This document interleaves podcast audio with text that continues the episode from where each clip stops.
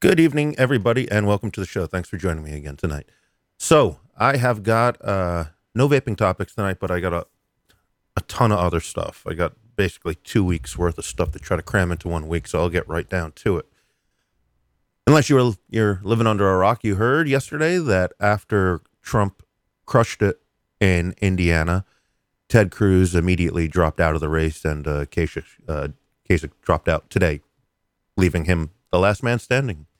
Um, hmm, 17 and 0, not bad for your first time running for office. Anyway, uh, he is the nominee. Even the, the chair of the RNC said so. Uh, this brings me great joy, and it is not due to any love for, for Donald Trump. Four years ago, I was a volunteer for the Ron Paul campaign, and uh, he fought to the bitter end. He, he did not quit early like his son did.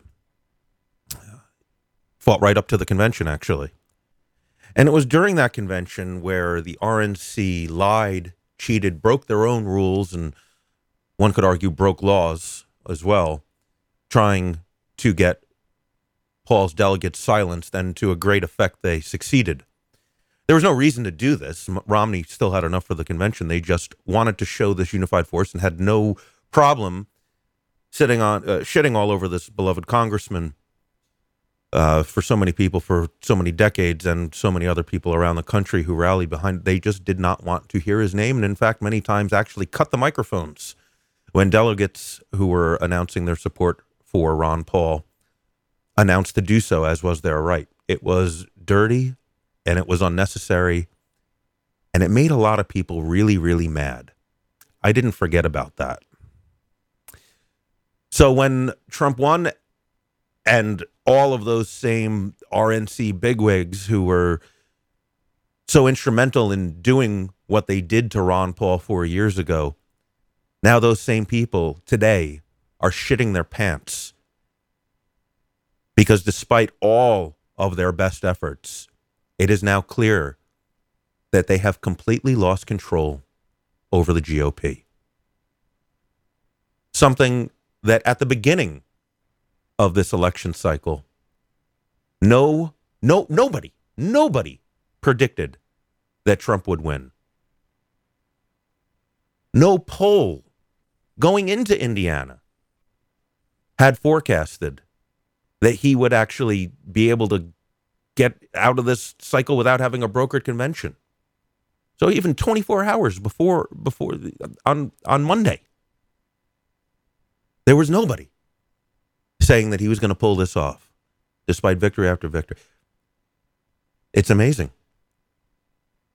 So even though I'm not in love with Trump as a candidate, seeing the corrupt RNC and GOP just turned over in their chair, just completely, completely outfoxed, outwitted by someone they want nothing to do with, brings me great joy. It is secondhand revenge, that's true. But you bet your ass I'll take it. I made a little meme. There's a famous picture of a little girl staring at a house on fire, smiling like she did it and I titled it "Hey GOP," and it's uh, there's a picture of it. There's the picture, and I'll put it in the replay notes, of course. And uh, basically, it just says, um, you know, it's a, like I said, little, if you're not by your computer or whatever, little girl looking at a house burning, and says Ron Paul 2012 volunteer watching the GOP burn.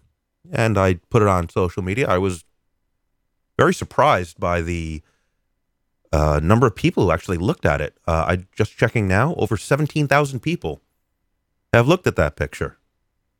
I think there's um, a great deal of resonance out there, people who feel the same way that I did, or that I do.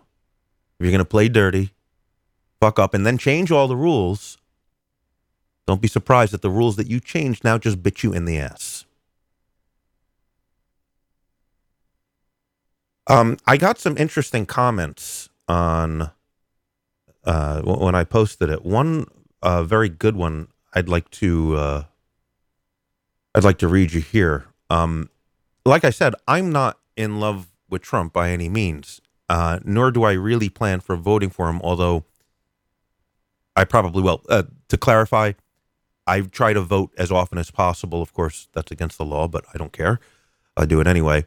Uh, my goal this year is to vote 100 times. So I don't really have the same decision to make as the rest of you who are not willing to break the law. And I respect your reasons for not doing it, but I think the whole process is a farce. I know the two parties do this anyway, so why shouldn't I? So let's say I do vote 100 times.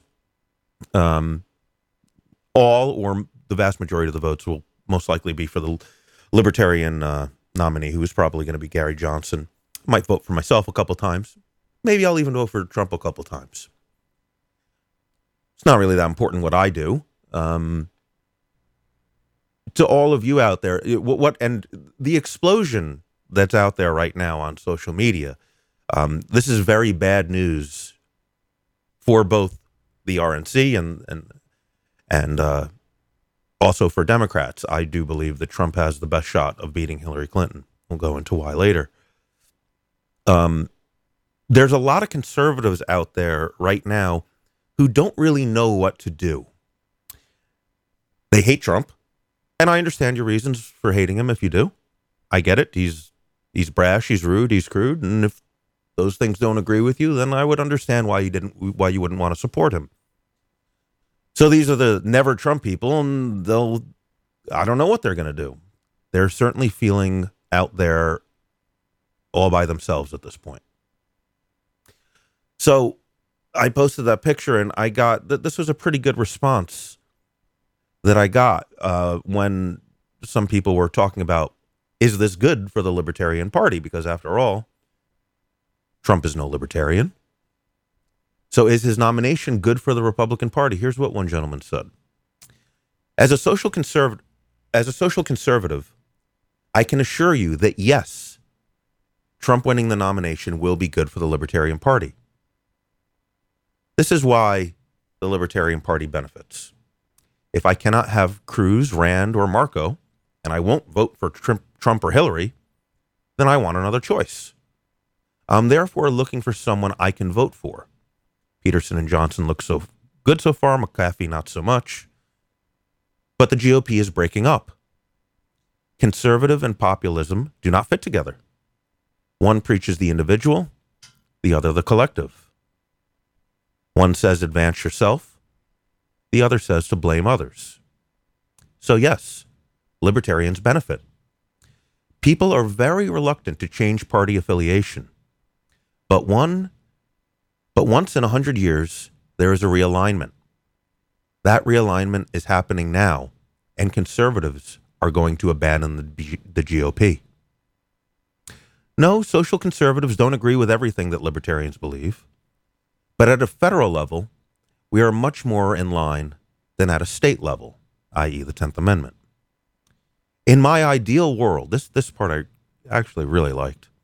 In my ideal world, the federal government is libertarian, the state is conservative, and local is moderate. The federal government protects and defends the Constitution, which derives from natural law. At that level, the government should get out of the way. The state, via the 10th Amendment, can pass all sorts of things that the libertarians won't like, or that the liberals will hate, or that the conservatives will hate. As an individual, you can then choose where you want to live, which is why I am in hot as hell Texas instead of the most beautiful place on earth, Washington. Locally, I live in the middle of nowhere with a town that leaves me alone and provides services that I like. All my choice. And ultimately, that is why the Libertarian Party benefits. Conservatives want a choice we can live with. And right now, pretty much anyone you offer up looks a thousand times better than Trump. Well said, stranger. Let's start the show.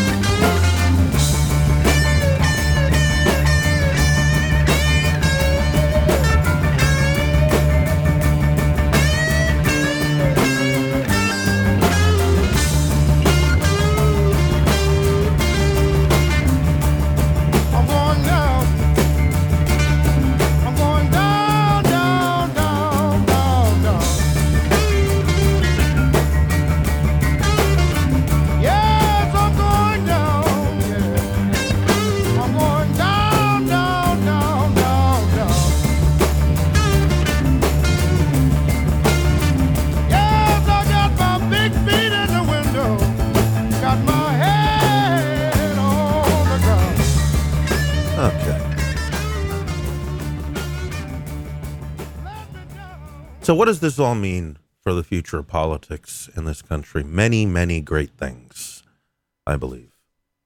First, let's just talk about the Democratic side. While mathematically it's a 99.9% certainty that Hillary Clinton will uh, will win the nomination um, by winning most of the delegates, and she's got all the super delegates. And there's no way unless the, the, the unless the polls are so off, and I'm talking by 20, 30 points. There's no way that Sanders can win all the next states. But here's the thing: he doesn't necessarily have to. It would be it would be one of the g- greatest mistrials of justice if Clinton was not indicted for what she did with that email server. I know a lot of people are tired of hearing about it, but the fact of the matter is, she broke so many laws, so many serious felonies, so many people are in jail for doing one of the dozen things that she did.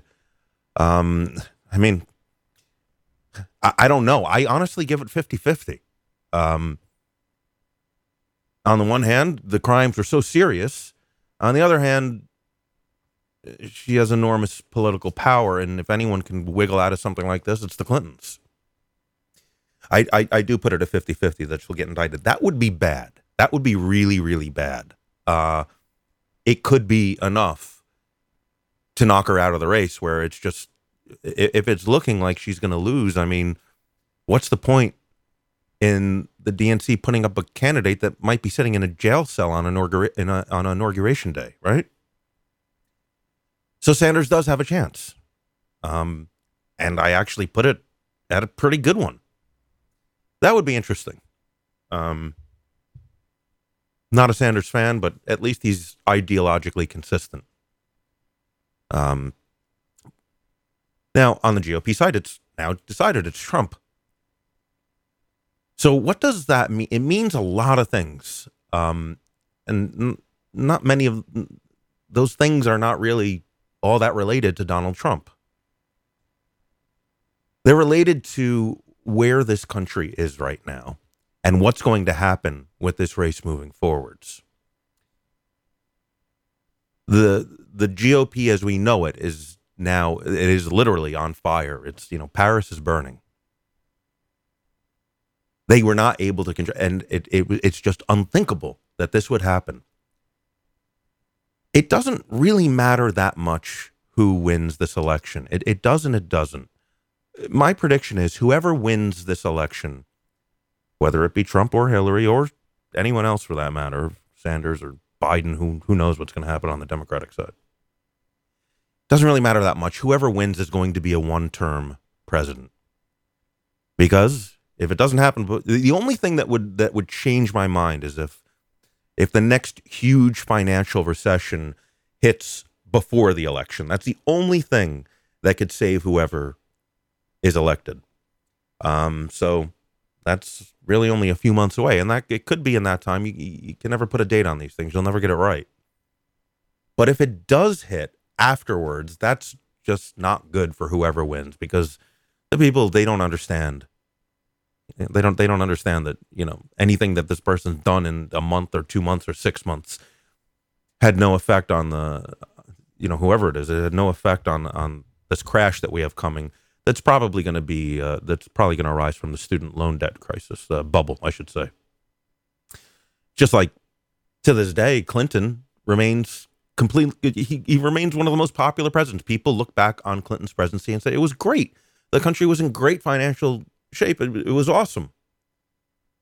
But then you look at them and you say, well, what about Glass Steagall and what it did that led to the banking crisis of 08? Like, yeah, the things he did in the housing market, Glass Steagall, that that's what made everything. And they'll look at you with a blank face. They don't. They don't understand that. Anyway, what Trump did was he proved that a true outsider, that his own quote unquote party despised, they can still win. Now, true, you do have to, well, you know, I was about to say you have to be a billionaire, but you kind of don't. I mean, he didn't spend a lot of money. He got about $2 billion worth of free press. The press had no choice but to cover him. I mean, the things that he says, he's saying things that nobody else has said before, people getting outraged, all this. He got, he dominated the press coverage while spending very little money.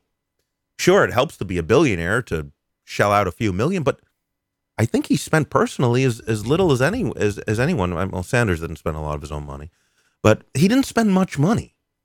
So he's he has now proved that this is possible. Now, I'm sure that the RNC will for next year try to do or for next cycle. Pardon me. Will try to do everything they can by changing the rules again, but I don't know how much you. There comes a certain point where so many people are getting behind whoever is not the establishment that you just can't stop it. I'm not so sure how well that would work on the Democratic side. The, I mean, the way the the way that Democrats, their number one way to get votes for like the past 50 years, basically, a little more, has just been eh, pretty simple free stuff. Why should you vote for me? Look at this free stuff I'm going to give you. It's extremely effective. And to be honest with you, I don't know. If the election was today, Hillary would crush it. Um, but at this point, Hillary really hasn't gotten too much tough opposition. This is going to get very, very nasty. Bernie Bernie Sanders has run a pretty clean campaign. Donald Trump will not. It's going to be vicious. He doesn't care when you call him names. He doesn't care when you call him racist, um, sexist. He he doesn't give a shit. He's, he's likely to a, to say shit more after. He doesn't care. There has never been a candidate who has given less fucks than Donald Trump. And he is going to come out guns blazing against Hillary Clinton, and she is dirty and rotten to the core. So I read that letter, that post from uh, from the gentleman who said that the Libertarian Party stands to pick up quite a bit because of this development, because Hillary is just a monster and we don't like Trump either. So we're looking for another choice. And you know what? What I would suggest for almost everyone would be to vote third party. Even if, and if you're a Sanders guy, look at Jill Stein, you know, because your vote for almost everybody, it really doesn't count. And by that, I mean there are only a handful of states where your vote actually matters. If you live in New York, voting for Democrat or Republican, you are throwing your vote away. The state will be blue no matter what. The only time that I know of, like in the past 70 years, that New York has, has voted Republican was for Reagan. And that's when every state voted for him except Minnesota. So, and I mean, other than a complete mandate type candidate, which we we are as, far away from that situation as possible right now. Voting in if you're if you're in New York, you're throwing your vote away unless you vote third party. Then your vote actually means something. So for just about everyone, I would very very highly recommend that you seek a third party who's who's who's can, uh, where the candidate aligns with your um, with your political beliefs, with your principles, more than Hillary or, or or, or Donald. I mean, if you align with Hillary, either you don't understand what she's about, or you're just someone I don't really want to know. Um, there are a lot of good reasons to vote for Trump. I'll go through them. Where I'll take exception with that are people in the following states Nevada, Colorado, Iowa, Ohio, Virginia, New Hampshire, and by far, most importantly, Florida. these seven states, uh, you, mm, I'd throw New Mexico in there too, probably. Um, those seven or eight states decide the election. Period. Point blank. They are the only states where there is going to be any kind of uncertainty as to who has won. There may be a couple other you can put on that list if they're, and and that would be a, a shift from um, from Hillary to Trump, not so much Trump to Hillary, um, because Hillary Hillary stands much more to lose than Trump. He is, pr- I mean, listen, he beat 17 people to get to where he is now. Now, he only has to beat one more. And she is as she is more hated than the than the 17 people that he beat combined. If anyone can do it, it's him. Now, if, if you live in any of those states, I would actually encourage you to vote for Trump. And it's not because I like him, because overall I don't. But there are some things, there's a few issues that he is so right on, on issues that are so important that I'm willing to swallow the shit that he's just terrible on. The first, I think, is really just an issue of the growth and development of our country culturally. Now you could say, well, this is a this is a polit this is an election on politics. This isn't a vote on culture, but it really is. Over the past, gosh, less than 10 years, really, maybe even less than five, there has been just an, an upheaval in our country's education system, mostly on the college level. Um, this this this rise of political correctness that we saw in the early 90s has come back and it's more ugly and hateful than the first wave ever was or, or, or even aimed to be. These are people who do not believe in free speech. They do not believe in your right to disagree with them. It is a it is a it's a it's a movement of identity politics where your worth as a person is not based on what you believe but what your position is in this progressive stack of who you were born as. Where if you are a white male, and this is why they'd never get behind Sanders, no matter how much they agree with him on stuff.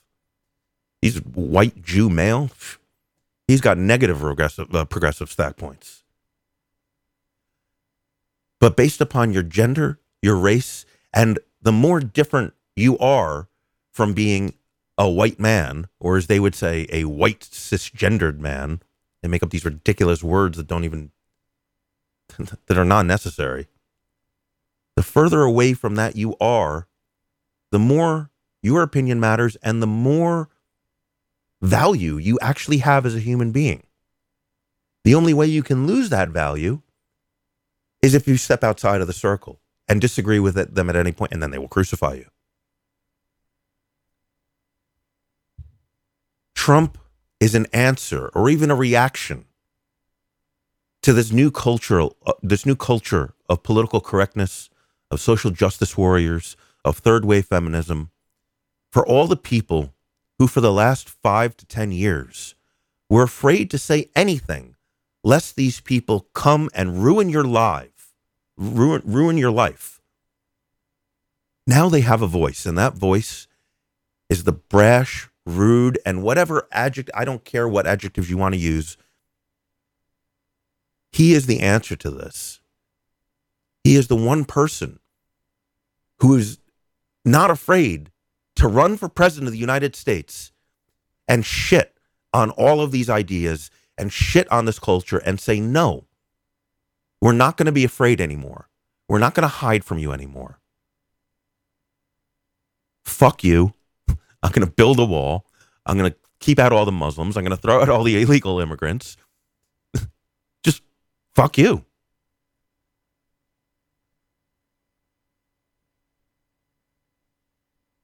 a victory for Trump would almost certainly be the nail in the coffin for this regressive left social justice warrior, third wave feminism movement of idiots.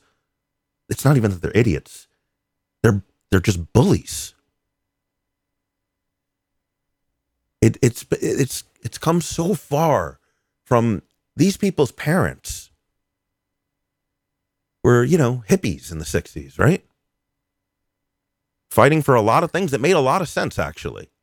Civil rights, uh, free state, and they were free speech warriors. There, that was a time where it was dangerous and illegal to say a lot of things. Now, they're using the same tactics, actually, even more brutal tactics than the uh, the religious right was using in the 80s. Remember them? Where they wanted to censor what was on record on uh, on CDs, I guess at the time. When it was them who wanted to decide what could or couldn't be said on television and the radio and in the movies, and they wanted to control free speech. What did we say to them back then? If you don't like it, change the channel.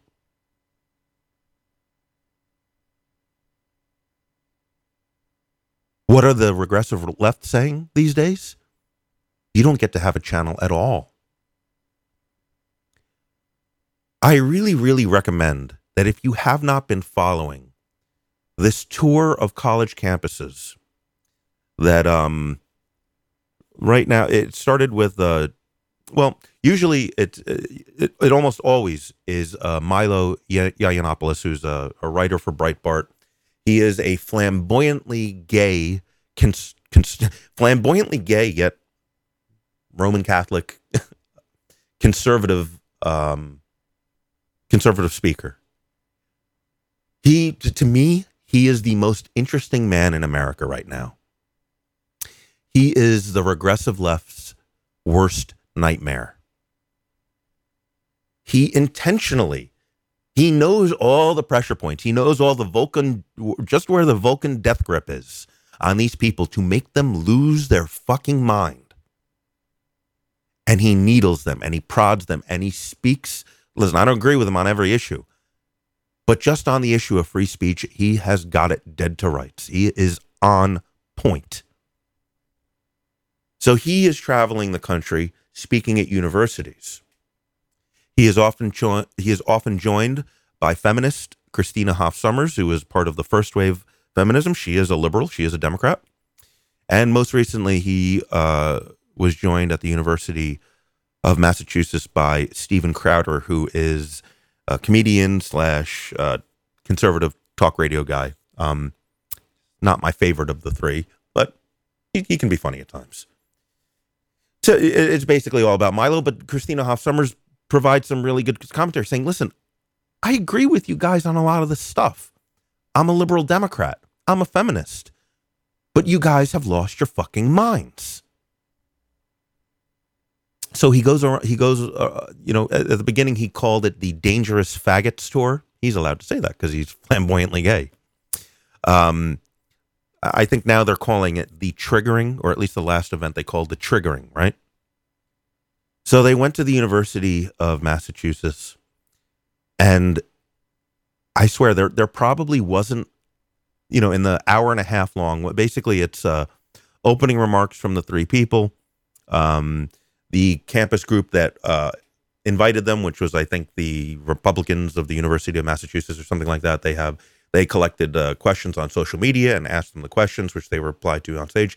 And then there was a question and answer period where people from the audience could come up to a microphone and ask questions. Now, that last part's important important because anyone who had anything to say, whether it be good or bad, or support or not support what they're doing, they're given a microphone. So you would say, well, a rational person would who was against what these people are saying would just wait for their term and then they could say whatever they wanted with amplification. But that's not what happened. For every single se- there was not a period of 20 seconds where there wasn't constant interruptions, yelling, screaming, and people just fucking losing their minds in the crowd at the top of their lungs. You have to see this. Um, let me uh, give you a couple of links. One is to the entire talk, which I do recommend you watch or listen to uh, in its entirety. The other is this I only recommend watching on an empty stomach. This thing. Well, she identifies as a woman. I'll take her word for it. I guess it's really hard to tell by looking at her. Uh, her name is, I forgot what her name is, Clara or something. It doesn't matter. Her name now is Trigglypuff. And there was somebody sitting in the audience who was uh, videotaping the talk on their phone. And Trigglypuff just started losing her fucking mind. And like I said, watch on an empty stomach because this this beast, this ham planet, this land whale. It is it's the funniest thing you've ever seen and it's also the grossest thing you've ever seen. Just losing her fucking mind. On the one hand, you know, just so triggered that she's losing her shit, but it's also for a reason. She wants to disrupt the speech. At so many of these events in the past, people protesters have done everything they could to shut these events down. They form human chains outside of the event so that people can't enter. They pull fire alarms. Um, just you know, they bring air horns, whatever they can do, just to no platform these people, because they just don't want them to have a voice at all. They don't think that other people who that, that they don't think that anyone has the right to listen to them. Forget about the speaker's rights to say these things. They're certainly against that. They're also against people having the right to listen. This is the and that is why they are called the regressive left. This is this is why they have so much in common with radical Islam. Radical Islam has already accomplished this. You can't criticize the government or God forbid you criticize Allah, you criticize, uh, I'm sorry, you criticize Muhammad, you die by law. It's not even, it's not murder because it's legal, it's the law. This is what these people want. This is what these social justice warriors and these third wave feminists want in America. They would love to have that. So watch these people flipping out and losing their shit. And now it's going to end. And, you know, what, what I think is if you think that someone's ideas are so hateful, so backward, so wrong, if you truly believe that, the best thing that you could do is to give them a platform and shine the brightest spotlight you can on them and give them the best PA system that money can buy. Because if you really think what they believe is that bad, you should want everyone to hear it. Because if you are right, those people will go away and you'll never hear from them again. Why is there virtually no Ku Klux Klan in America anymore? Because everybody knows what they believe. And everybody knows that it's hateful and violent and wrong and racist and all that. That's why they have no members anymore. Because they were given a platform and people saw who they were. So, why is it that these people, these social justice warriors, these feminists, why is it that they try to do everything they physically can do to no platform these speakers from having a voice and their audience from having something to listen to? It's because they know they're wrong. That is, it's not that they don't believe in what they believe in. They just know that the tactics they're using are lies and they know the facts are not on their side. And that is what these people bring. They are armed to the teeth with facts and statistic that statistics that debunk everything that they're saying. Christina Hoff Sommers says listen, campus rape, yeah, of course it's a problem because it does happen. She points out when you people are saying that one in four or one in five women on college campuses are going to get raped or sexually assaulted, those are the numbers that they have in war torn areas of the Congo. The facts show that college campuses are the safest place a woman can be in America. You want to go somewhere where women face sexual discrimination and, and all this other stuff on a daily basis. Take a ride with me on the F train into Brooklyn. We'll go somewhere. You, will see what happens when, I, yeah, we'll see what happens. It, and, you know, maybe you'll approach that one in four number then. But college campuses, no. It's the safest place a woman can be in America. So when you make up these numbers that are only seen in the darkest, darkest parts of the world, you're not helping anything. The numbers aren't one in five, they're one in 50. And is that too high? Of course it is. What, what are you helping when you're coming up with these numbers that, that just don't exist? Well, what starts happening is that these students, who I will say, in a certain respect, are also victims because they're being fed these lies by the people that I went to school with 20 years ago. My my uh, contemporaries or whatever, the people the people who graduated with me. Now, those people who were students when I was a student, now they're heads of the department. And they've had 20 years to become more radicalized. And they are brainwashing their students with this nonsense. And a lot of the students just believe it. Now, a lot of them just want power, and a lot of them are just people who are unhappy with who they are and who have low self esteem and like to bully people and see this as a good bandwagon to get on. And for the time being, they're right. Um, or at least up until really now. I mean, now is really such an important tipping point in this whole movement where things are really starting to go against them. And thank God for that. So it's not all their fault.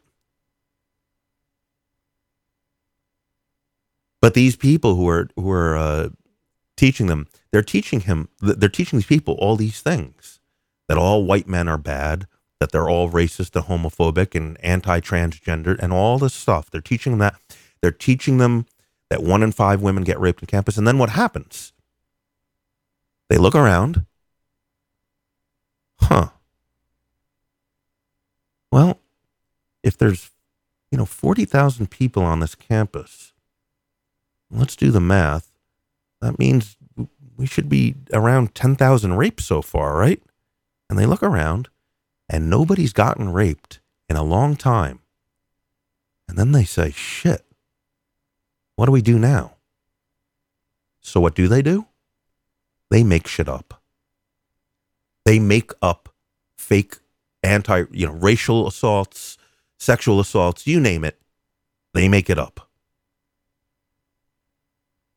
Now, a lot of times, I mean, these things just kind of come and go. A lot of times they don't. Now, all of the ones that have received any significant amount of media attention have been debunked as frauds.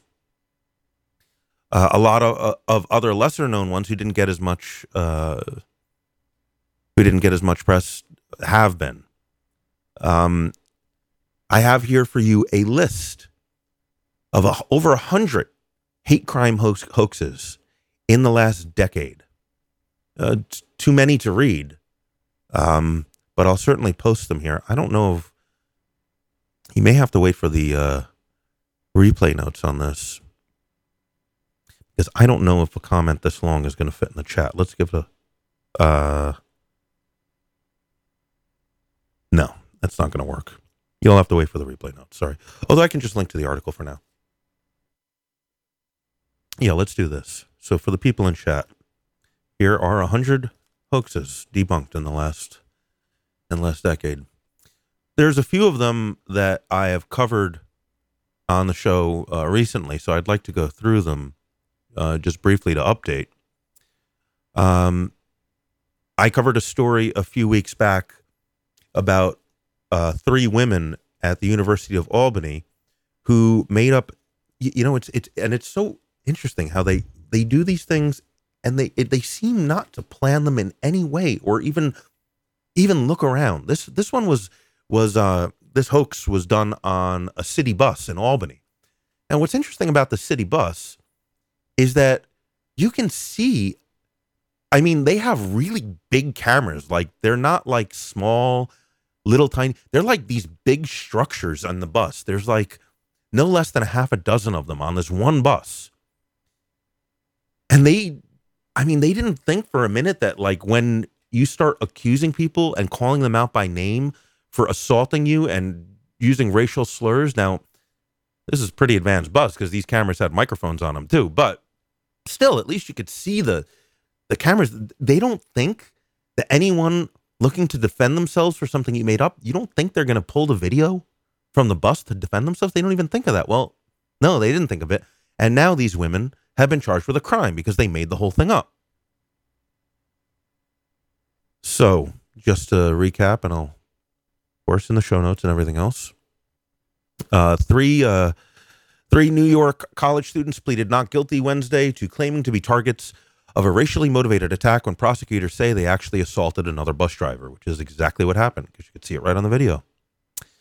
Ariel Agudio, Ashwell Burswell, and Alex Briggs, all 20, entered the pleas at an arraignment in Albany County Court on charges of third degree assault and multiple reports uh, multiple counts of falsely reporting on an incident, the Albany District Attorney's Office said. A grand jury Monday indicted the three women on the assault and false report charges. You can go on and read the rest if you want, but I just wanted to update you on that. Uh, most of the time, most of the time, you know, prosecutors don't do this. They don't, even though they know or have evidence that there has been a hoax, they don't do it because it's a lot of trouble for them, actually. Uh, because you see, the people, they don't, the people on the side of the movement, they don't care about the facts. They just care about the identity politics, the gender politics.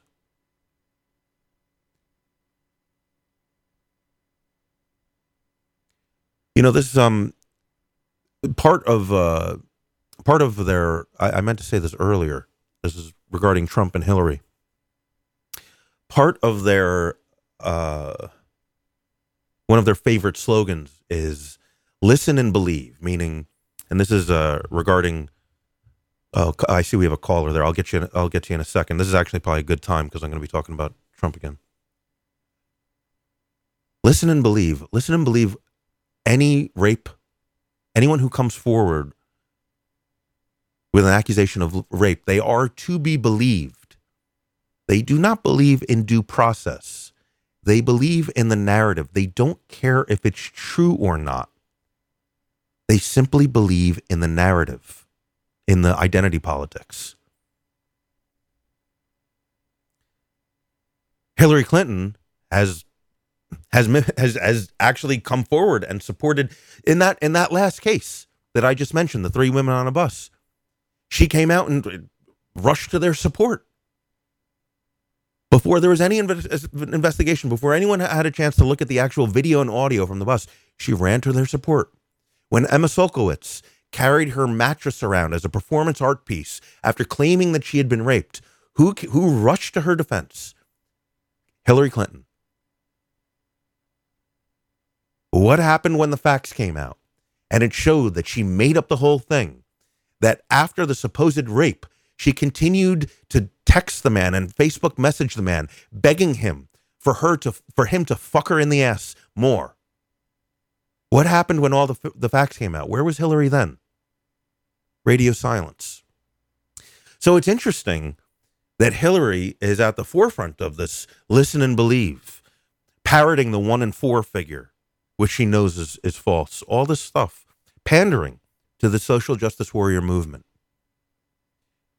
You know, when her husband was accused of rape more than a half a dozen times, did she listen and believe? No. Then it was a right wing conspiracy. What about even further back?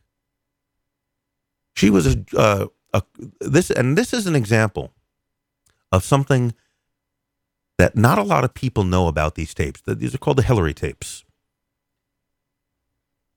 Not a lot of people have heard these. I highly encourage you to listen. I would play them on on the air right now, but the quality isn't great. And I looked for a transcript and I couldn't find one, but there is a YouTube video which shows the text, which makes it much easier to follow what she's saying. When you watch the video, you actually can see the text too, which makes it makes it a lot more intelligible. So I'll link you to that, and I highly encourage you to listen to it. But here is what those Hillary tapes are about.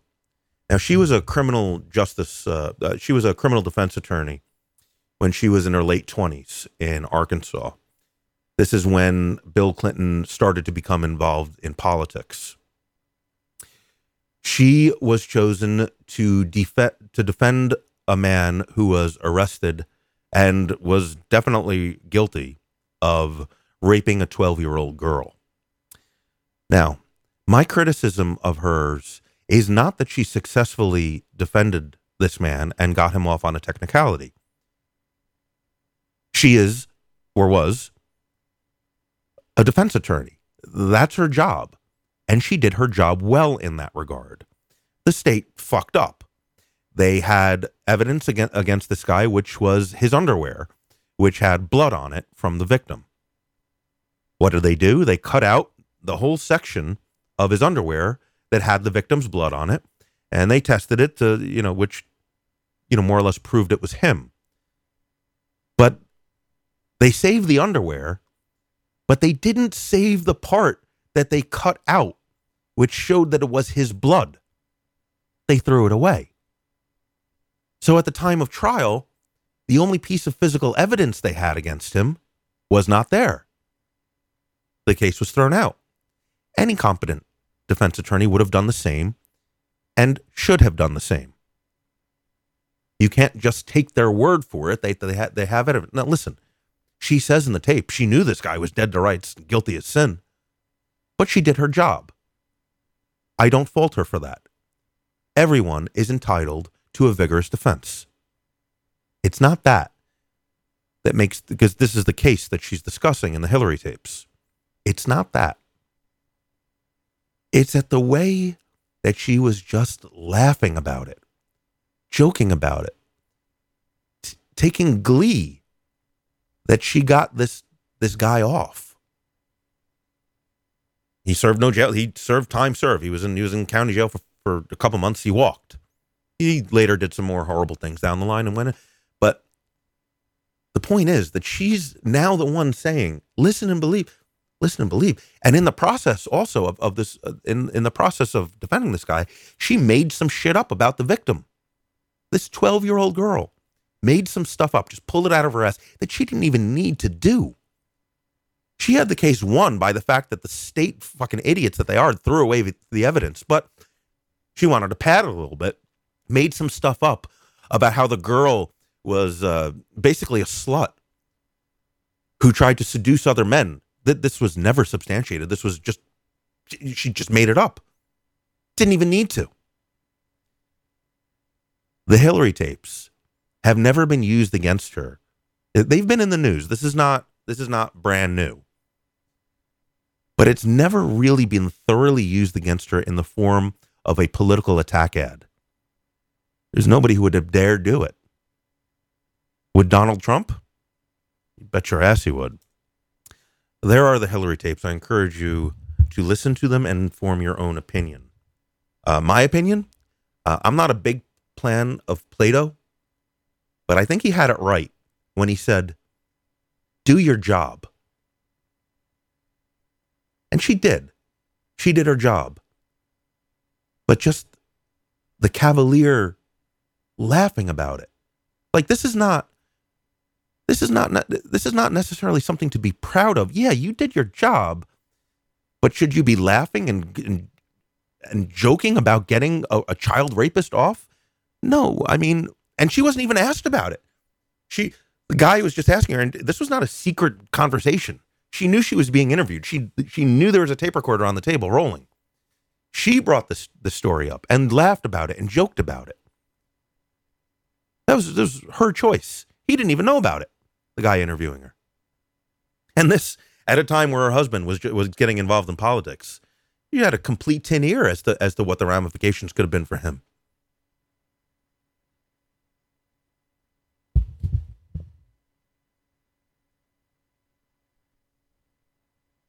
Okay. I think this is our friend uh, Tom on the line here. Is that you, Tom? or Ed? Uh, Sorry, I I, Who's I forget. Ed Wolf, everybody. yeah, it's it's yeah, it's me. Uh, sound okay right now? Sound great, actually. All right. Uh, so yeah, I did want to call up on Trump, but uh, I, I, I just saw the stuff that's happening. Are you aware that uh, that the deeming final rule is coming out tomorrow? Ed, I've been hearing that for the last five years. I mean, it, you know, No, but actually, but actually today, uh, SFATA put out a message saying it's going to happen, and that has never happened before. No, it hasn't. And I did. I did not. I, I saw somebody. Somebody shared that link with me, and I was getting ready for the show, so I didn't have time uh, to to click it and read it and digest it. Um, listen, they're pretty plugged in. I'm not saying that they're wrong. I'm just saying that I'll believe it when I see it. That's all. Right, and I I understand that, but I, it does look like after waiting for two years since the deeming, uh, it does look like it's going to happen. So, uh, you know, uh, just for for the vape side of your show, uh, that's supposed to be happening at eight forty-five tomorrow morning. So it'll be very interesting. Uh, you Eight know, I've been on forty-five. the show before. Eight forty-five in the form of what? A press conference, a press release. What? I, I mean, all that. It, they, they, I think it's going to be that they are actually going to be released, all of the documents, uh, because it's not going to just be one thing. I, I think it'll be guidances and other things. But I mean, from from every, you know, it's on the CASAA page. It's uh, people are talking about it everywhere. It just does now seem, um, you know, like the anti-vaping groups. I think are even talking about it. Um, it does seem like it is tomorrow. So uh, I mean, everybody we'll, we'll see it when it happens, but it does look like it's happening tomorrow. Uh, just wanted to mention that. Um, and since I've been on your show, well, you know, a bunch of times talking about what I think this is going to be, uh, you know, I'm kind of uh, excited, apprehensive, and uh, wanting to find out how right or wrong. Uh, I'm going to be on a whole bunch of different things that I've put myself out on. Yeah. So it will be very interesting. Yeah. Oh, You know, yeah. It's going to be. No, I, I share those. it's- I, I share those emotions of uh, excitement and apprehension, apprehension because um, excitement because it just needs to happen so that you know the industry can get on with its life or not. You know, it's just you know the it, it- it's going to happen at some point. This you know the sooner the better. I guess that, that, that- I mean actually in one regard, it's good that it has taken this long uh, because if it did come out when they say it was when they said it was originally come out, I mean, people were ex- people were expecting this in like 2012. You know, we really thought, all right, well, it's going to happen any day now, um, and that those four years really helped the industry grow to the point where it's got legs to fight this kind of thing. So that's good. But at this point, the growth, I don't know the numbers. I think there has been, I think it continues to grow, but at this point, it's no longer logarithmic but incremental. So it might as well come out now. I, I don't think another six months would be all that helpful. It, it might as well be now. So good. Um, Right. So ten percent of the United States vapes right now. Uh, that's the Reuters number from a 5,700 person survey, which is a pretty large kidding. survey. Uh, Wow. bigger than political surveys. um, So that's that's more. That's more than I. That's, That's uh, 70. go ahead. What's that? That, that's that's more than I Uh, would have thought. yeah. But yeah, go ahead. Uh, 75% of those people are dual users. And the CDC also corresponds to the, you know, they've said the same thing. So, um, I mean, I, I've I've done the math on this because I've seen these numbers of, of 10 million uh, vapors, but it, it does look more like 24 million uh, people are users. So one of the things I even I think I said uh, on your show on the very first time I came on there is that uh, that because they really have let the industry grow larger, and so it is going to be a, a tougher thing for them to put it down uh, the longer they waited. So the, I think the we certainly have benefited from that um, that they weren't able to bring it out as fast. And I, even though I've heard some people talking about a slowing of growth, um, it still is growing. Uh, is my understanding at least. And then I hear some vape shops are having difficulties, but I think that's more from oversaturation Yeah. of Yeah. of building vape shop than it is that the that the numbers are going down. It's not like people have started vaping and uh, and are just abandoning it. Uh, except for the number, there are a lot of people that do abandon vaping a- after they start. I think uh, that Navarro guy that does the tattoo nightmare things. He uh, he gone on on the Huffington Post uh, about a year ago, I guess now, and, and was uh, and talking about how he used electronic cigarettes to quit. Um, and uh, that was a really uh, so there are people certainly that that uh, because it, it is a tobacco harm reduction and it also has the ability of getting people off the habit altogether. Uh, you are going to see a natural amount of people dropping out of the vapor ranks as a as a logical occurrence. Well, sure, yeah. I mean, for a couple of reasons. I mean, one, it doesn't work for everybody. Uh, two, you know, people, a lot of people get into vaping, you know, using it as a cessation device, not just for smoking, but for nicotine, and it does, it does offer that path of stepping down nicotine to zero, and then just not continuing to use it at all. I mean, that's, you know, nobody. I don't think anybody gets into using the patch or the gum with the uh, with the thought that they're going to use this for the rest of their life, and the, and the products aren't designed that way. Uh, vaping isn't necessarily designed to be a cessation device altogether, but it, it, it can easily be used to do so. So it's no surprise that people move in and then move Yeah. out of it. But um, you know, if it does work, most of those people should stay. Now, it's interesting. The number, you- the number you you, you gave me, 24 million people vape in America, but only um, but 75% of them are dual users. So that means there's about 6 million people in the country who are people who just vape. I would guess then, Eight million, yeah. no, 6, 12, 18, 24. No, 6 million. I thought I did the math once. I thought I did. You're, you're probably right. I thought I did the math once. I was just remembering it. Yeah, so 6 million people who are just dedicated vapors. And then of those 6 million, well, you know, I've always said that only 5% of vapors actually do anything. What's what's 5% of 6 million? I'm just I just I'm just curious Uh, as, as to uh 3,000, uh, 30,000, 300,000. let me see 6 million. Yeah. I actually got a calculator. 6 million times 0.05. So we've got 300,000 activists basically. Hmm. That's actually a lot. yeah. That's more than I would have guessed. 300,000 could do a lot of damage. a lot of good damage. I, I, and and uh, I I think because of the different shows that people go to and stuff, I think it's a rather connected group. Oh, yeah. this too. I think that Oh, yeah. that is, uh, yeah, very very strong. Um, so yeah, and then then the other uh, the news out is uh, that California has joined New York uh, in making it 21 and over, Oh yeah. Yeah, I and saw that that. came out today. Yeah, Yeah, I saw that. Yeah, that's gonna a that's going to be a trend. happening. On, what's that? yeah, that's going to be a trend across the country for sure. Yeah. So I still think it's interesting that the the loosies in uh, that because of the excessive taxes in New York uh, that were done, that it resulted in Eric Gardner getting killed uh, because he was making money outside of the store. The police only showed up to to care about that because they were going to be losing their tax revenue if he was selling loosies, you know, bought in New Jersey.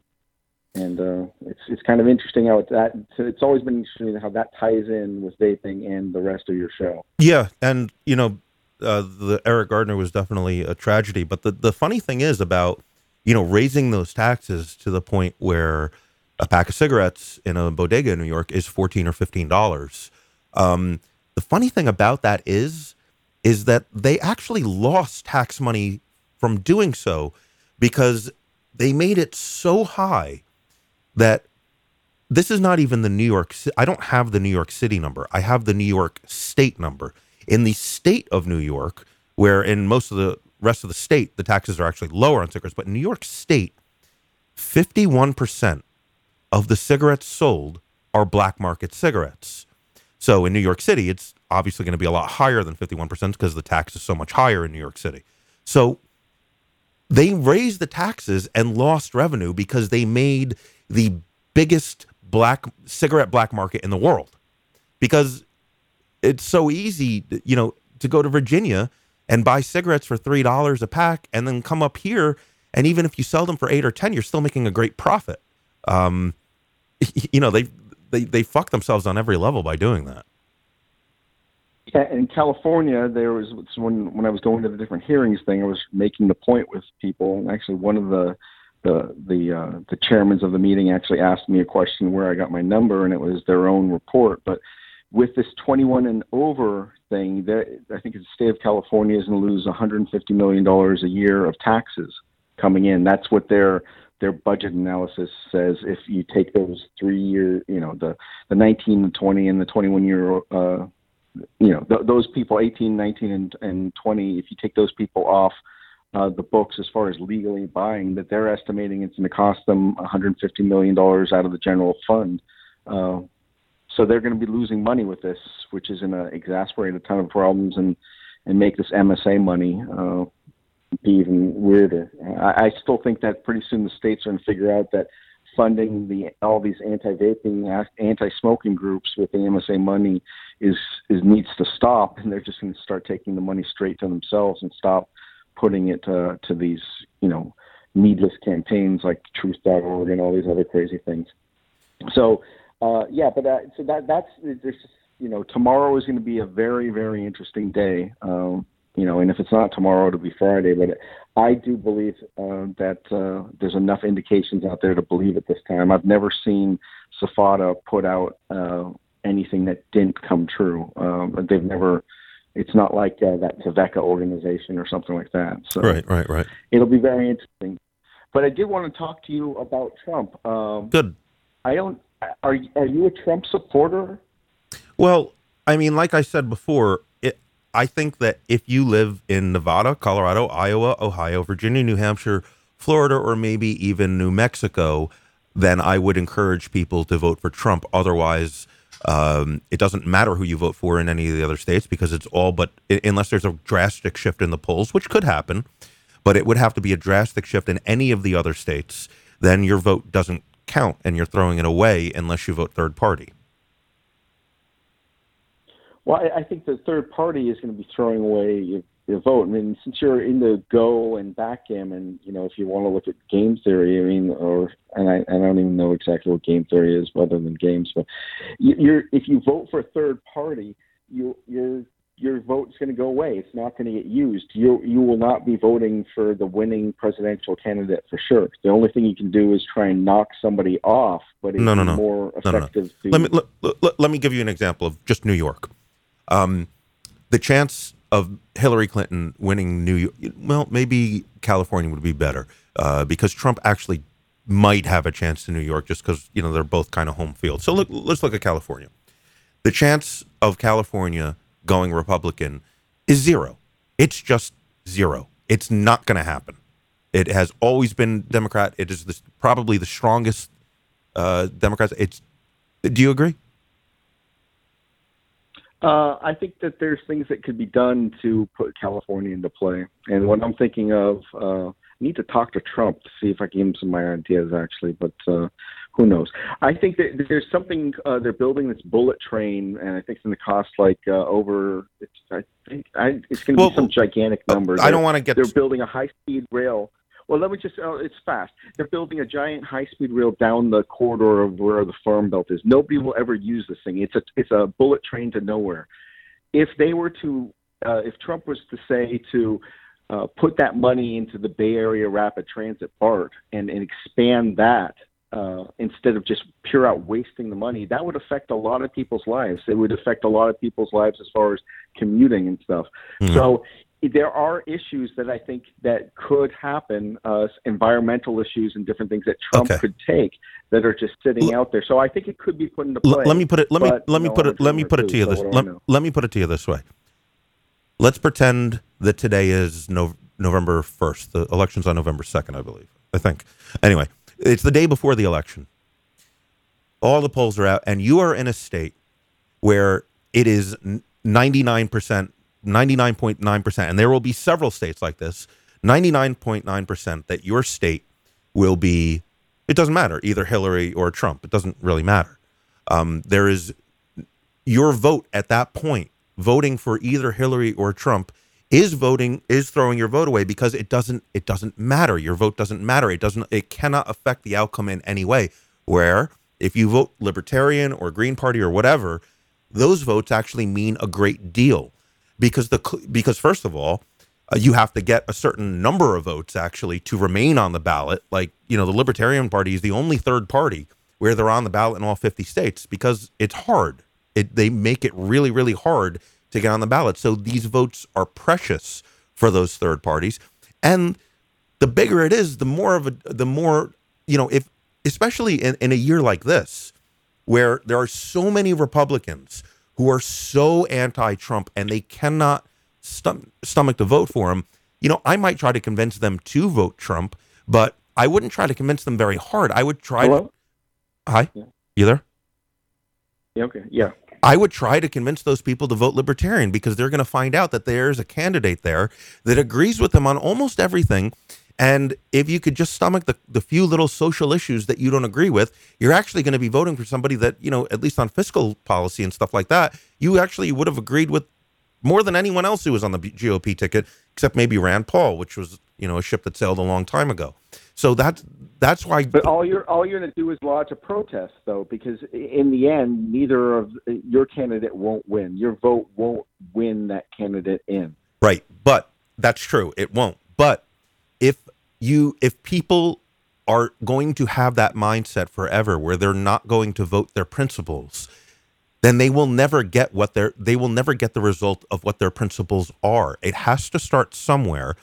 And while it has been a slow and slogging start, it is starting to happen slowly but surely. I mean, Ron Paul had a lot to do with that, and he changed a lot of minds with his with his campaign. And there are more people than ever today who are willing to hear that message and actually vote their principles. If they don't start doing it, it will never happen, and then we will never get what we want. You you have to vote your principles. If you expect to get what you want, you have to vote your principles. You have to be one of the you have to be one of the people who's willing to start by doing that. Yeah, I, I think that you have to change it from inside of the party uh, because the, the, right now that the parties are so locked in and and what they did with the you know when the Democrats changed this whole system of super delegates, it's just jaw dropping that a, party that calls themselves the Democratic Party because they add the IC at the end, uh, which shouldn't be put on there. It should be called the Democrat Party because that's the proper way to say it.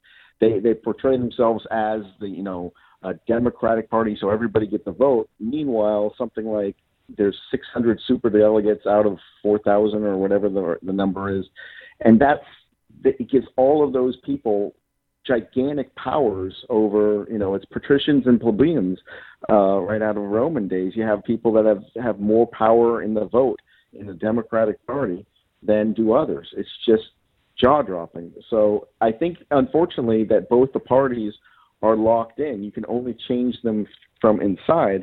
And I think that's what Trump is doing. And I also think that the, a lot of these people that are uh, these complainers, and I, I, it's almost like they're millennials or something, because they think that by law, by uh, there's this one guy that is the editor of Red State, uh, uh, who is really against Trump, and he did this whole thing with disinviting him to a, a conference. Those people are going to go now. Now that their their candidate, their number one candidate, uh, Cruz is gone. How can they go out there and say don't vote? Don't you know? Don't vote. I think they're going to have to they're going to have to stomach it and, and vote for Trump, or their whole identity will be gone uh, as, as being an activist Republican conservative. Because at least Trump is saying he's going to put in conservative people on the bench. So uh, there was all these polls and all these experts talking about all all this traditional analysis of the game, and they've been wrong the whole way through. So I don't think it's right to think that they're going to be right about these people not coming over to Trump that are current Republicans. I think he has. I think he'll swing them. I think he'll he'll reverse his negatives. Uh, I think he has an opportunity to do so. I don't know how effective he'll be. He'll be somewhat effective. There, there are. What it comes down to is that the day after it happens, today, you have all of these conservatives conservatives saying nothing has changed. I will still never vote for Trump, and a lot of them won't. But a lot of them, you know, this is going to go on for months and months now, and they are going to see over the next few months that they really do hate Hillary a lot more than they hate Trump. And they are going to be willing to swallow that pill. Not all of them, but I think a good chunk of them. But there's another thing that we, you know, kind of forget about sometimes. And that is, you know, everyone always says that this is a two party system. Um, and that's kind of true, but it's really a four party system. And by that I mean, sure, Trump is going to be the Republican nominee, and Hillary is going to be the Democratic nominee. But Hillary is also going to be the nominee on a ballot that is also in all 50 states, which is the Liberal Party, which is a distinct and separate group, of, a distinct and separate party from the Democratic Party. Now, they always put up the same person, but it's a separate party. Likewise, on the on the on the right, there is a Republican Party, but there is also the Conservative Party. They are distinct and separate things. Now, Rudy G- Rudy Giuliani kind of played that perfectly when he was mayor of New York. He was on when he when he ran for mayor, he was on the Republican ticket, but he was simultaneously on the liberal ticket. That's why when you always saw him on TV, it said R-L because he was on both parties. Very smart to do that. This election, I've never seen a liberal party unless you're just talking about. It's a it's know, a political party. Identification. No, it's a no, it's a political party. When you walk when you walk into the voting booth, you will see. You know, look at go, pull up a, a past ballot, and you'll see. Uh, pull up the last presidential ballot. You will see Barack Obama was on the Democratic Party ticket, and he was also on the Liberal Party ticket. It's a separate political party. I, I think that's in New York. I think that has to be in New York and not all 50. Because I think I've heard uh, like uh, Sean Hannity say he's a registered conservative. Yeah. And that's never really made sense to me. So I guess you can do that there, but in, in this part of the land, there isn't that. I didn't. You you, you can't register. You know and what? You can't even. Re- I don't. I'm pretty. I'm pretty sure in California there's no such thing as an independent either. It's either one or the other. Right, right, right. Okay, you might be right about that, and it would make sense that this is a state by state issue. But um, like I said, there's only a half a dozen or so states that matter. Those are the ones I'm going to look up what the what the law is. Anyway, in it can't be just New York. I'm sure there are other states that have something similar to this. Um, it's an option for, you know, I don't know that Ted Cruz is willing to do it, but someone out there might, you know, popular enough might be able might say, "Hey, conservatives, you know what? Never Trump. Okay, here I am. I'm I'm on the ballot. You know, yeah. you can walk into the box. There's my name." Could happen. Yeah, some of the ultra some of the ultra conservatives are as bad as the uh, the feminists. They're they're equally as bad. Um, I haven't seen an example of that. It, well, what what do you think about uh, that uh, woman that wouldn't allow uh, people to get married? She refused to do uh, to put her name on the signature. Well, um, that, that's, that's, pretty bad. Uh, th- that is pretty bad. That is just outright illegal. I mean, that's and she did go to jail for it. Actually, um, that's just someone. It, it goes beyond politics. That's that is uh, an example of religion taking over someone's capability, where they, they can't separate that out, which is requirement that, that she could not properly do her job function and was willing to break the law to do so. Now you could call that civil disobedience, and I guess it was, but I mean, w- once you're willing to break the law in such a way that it is actually violating other people's rights, then well, I yeah, I guess that is a good example. But you're you know you're not seeing that kind of activity on any kind of a group level. Like for example, when very very radical or socialist people are going around and giving speeches and talks, you don't see dozens and or hundreds of of conservatives in the audience with air horns and screaming and you know standing up and pouring blood over their heads. You don't see that at any of those events. Yet in all of these events where conservatives speak, and they want to talk about free speech and real, you know, numbers and, and statistics and things like that, all of them are attended by these social justice warriors who will do everything to even prevent people from getting in the front door and some or and sometimes are successful in doing so. So yeah, you you found one person, right. but there's no concerted movement on the right to, to silence free speech. Right. Republicans think that a lot of Democrats are stupid, uh, but Democrats, a lot of Democrats think that Republicans are evil. Yeah, you, you know what? You're uh, right. That's a really evil. that's a really good way to put it because when you see these people protesting, that stupid is a word that they rarely use. Um, I mean, it's in their quiver. Uh, you know, they might use it uh, occasionally, but it's so much more effective just when someone disagrees with you, with without even hearing what they have to say or know anything about you. They just call you a racist.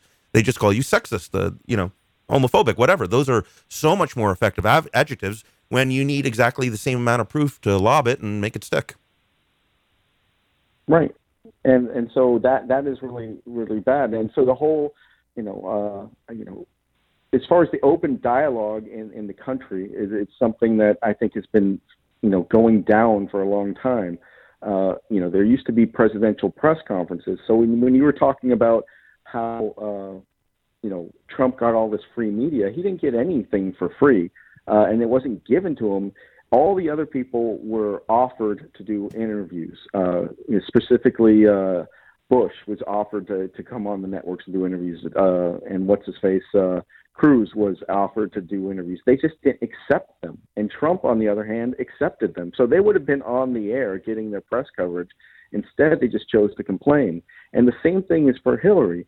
Hillary to to get Hillary to do an interview, it's like a miracle. Nobody can do it. And then when they're when she's given access, when you know the reporter gets 10 minutes. I think that was the, what happened on this last weekend. Was given 10 minutes. That's all. And if they ask any, you know, biting questions, they know that they'll never be granted an interview again. And this is something that Obama has done, and this is something that, uh, to a lesser degree, uh, George Bush did, but he did do press conferences. And uh, the the first Clinton, he he did it too. And there there used to be a whole amount of press conferences. So I'm, I'm just excited that we might actually have an open dialogue with the executive office again, where, be doing press conferences. And I think Trump will do it. Uh, and you know, I've I've seen old films of uh, John F. Kennedy doing press conferences where there was like 300 reporters in the room, and he took like 60 questions. And when he was asked a question, uh, because they would just ask him quick questions, he would give a quick answer. Now the the lapdog uh, media is so trained is that when one person is granted a, a question, they try and ask four questions at the same time because they think that they won't be able to get any more questions in, and then the politician at the top just says picks the one that he wants to answer and then ignores the rest, and and so I, I think that Trump is going to be good. So I, I'm I I'm very pro Trump. I don't know why you wouldn't be as well.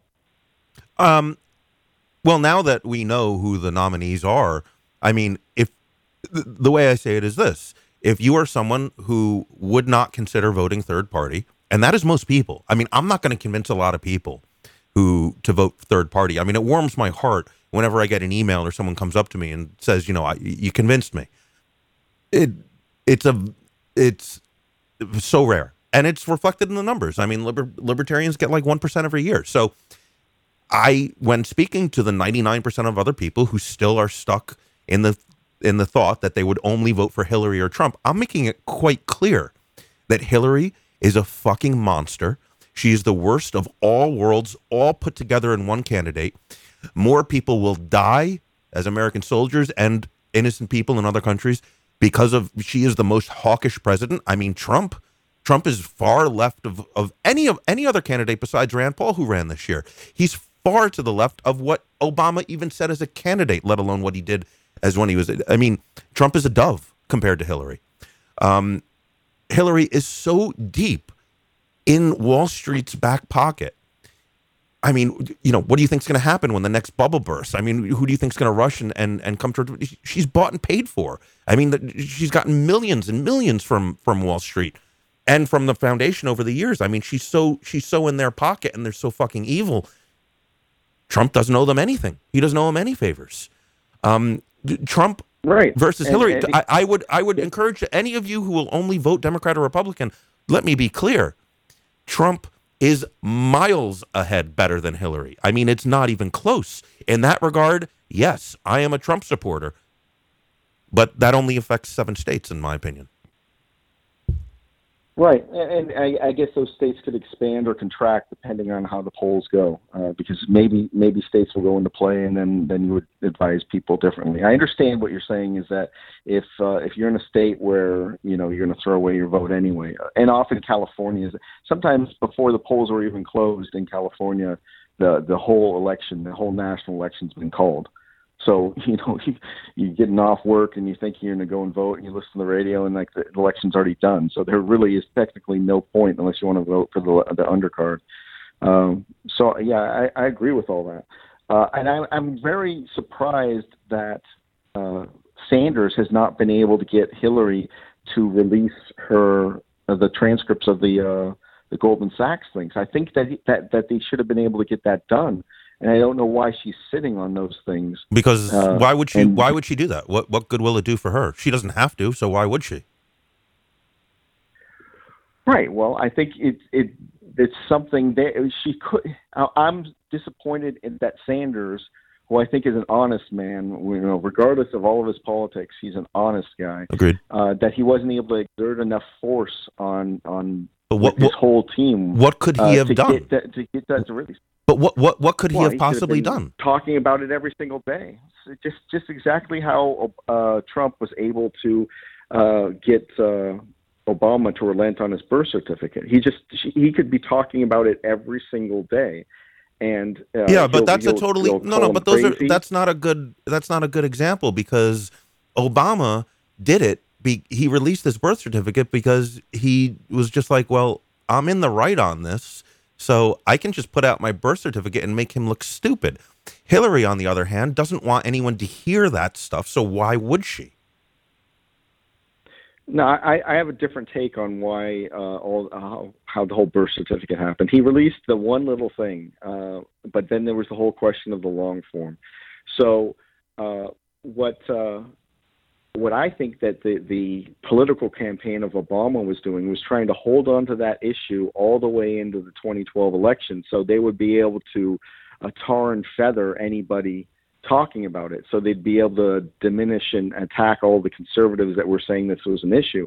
And there were so many people believing it, you can marginalize all those people just by calling them whack jobs and nuts. Yeah, and I mean, and so they were holding on to the birth certificate f- for tactical reasons, not for any pride or anything, but they wanted that to be a tool for the 2012 election. yeah, and Then came in Trump, who just just relentlessly got it to happen, and eventually, uh, because of the pressure, he had they had to give up that strategy. Yeah, well, you know what? It didn't end well for anyone beating that drum. I mean, they looked very foolish. You know, the the Obama won that handily.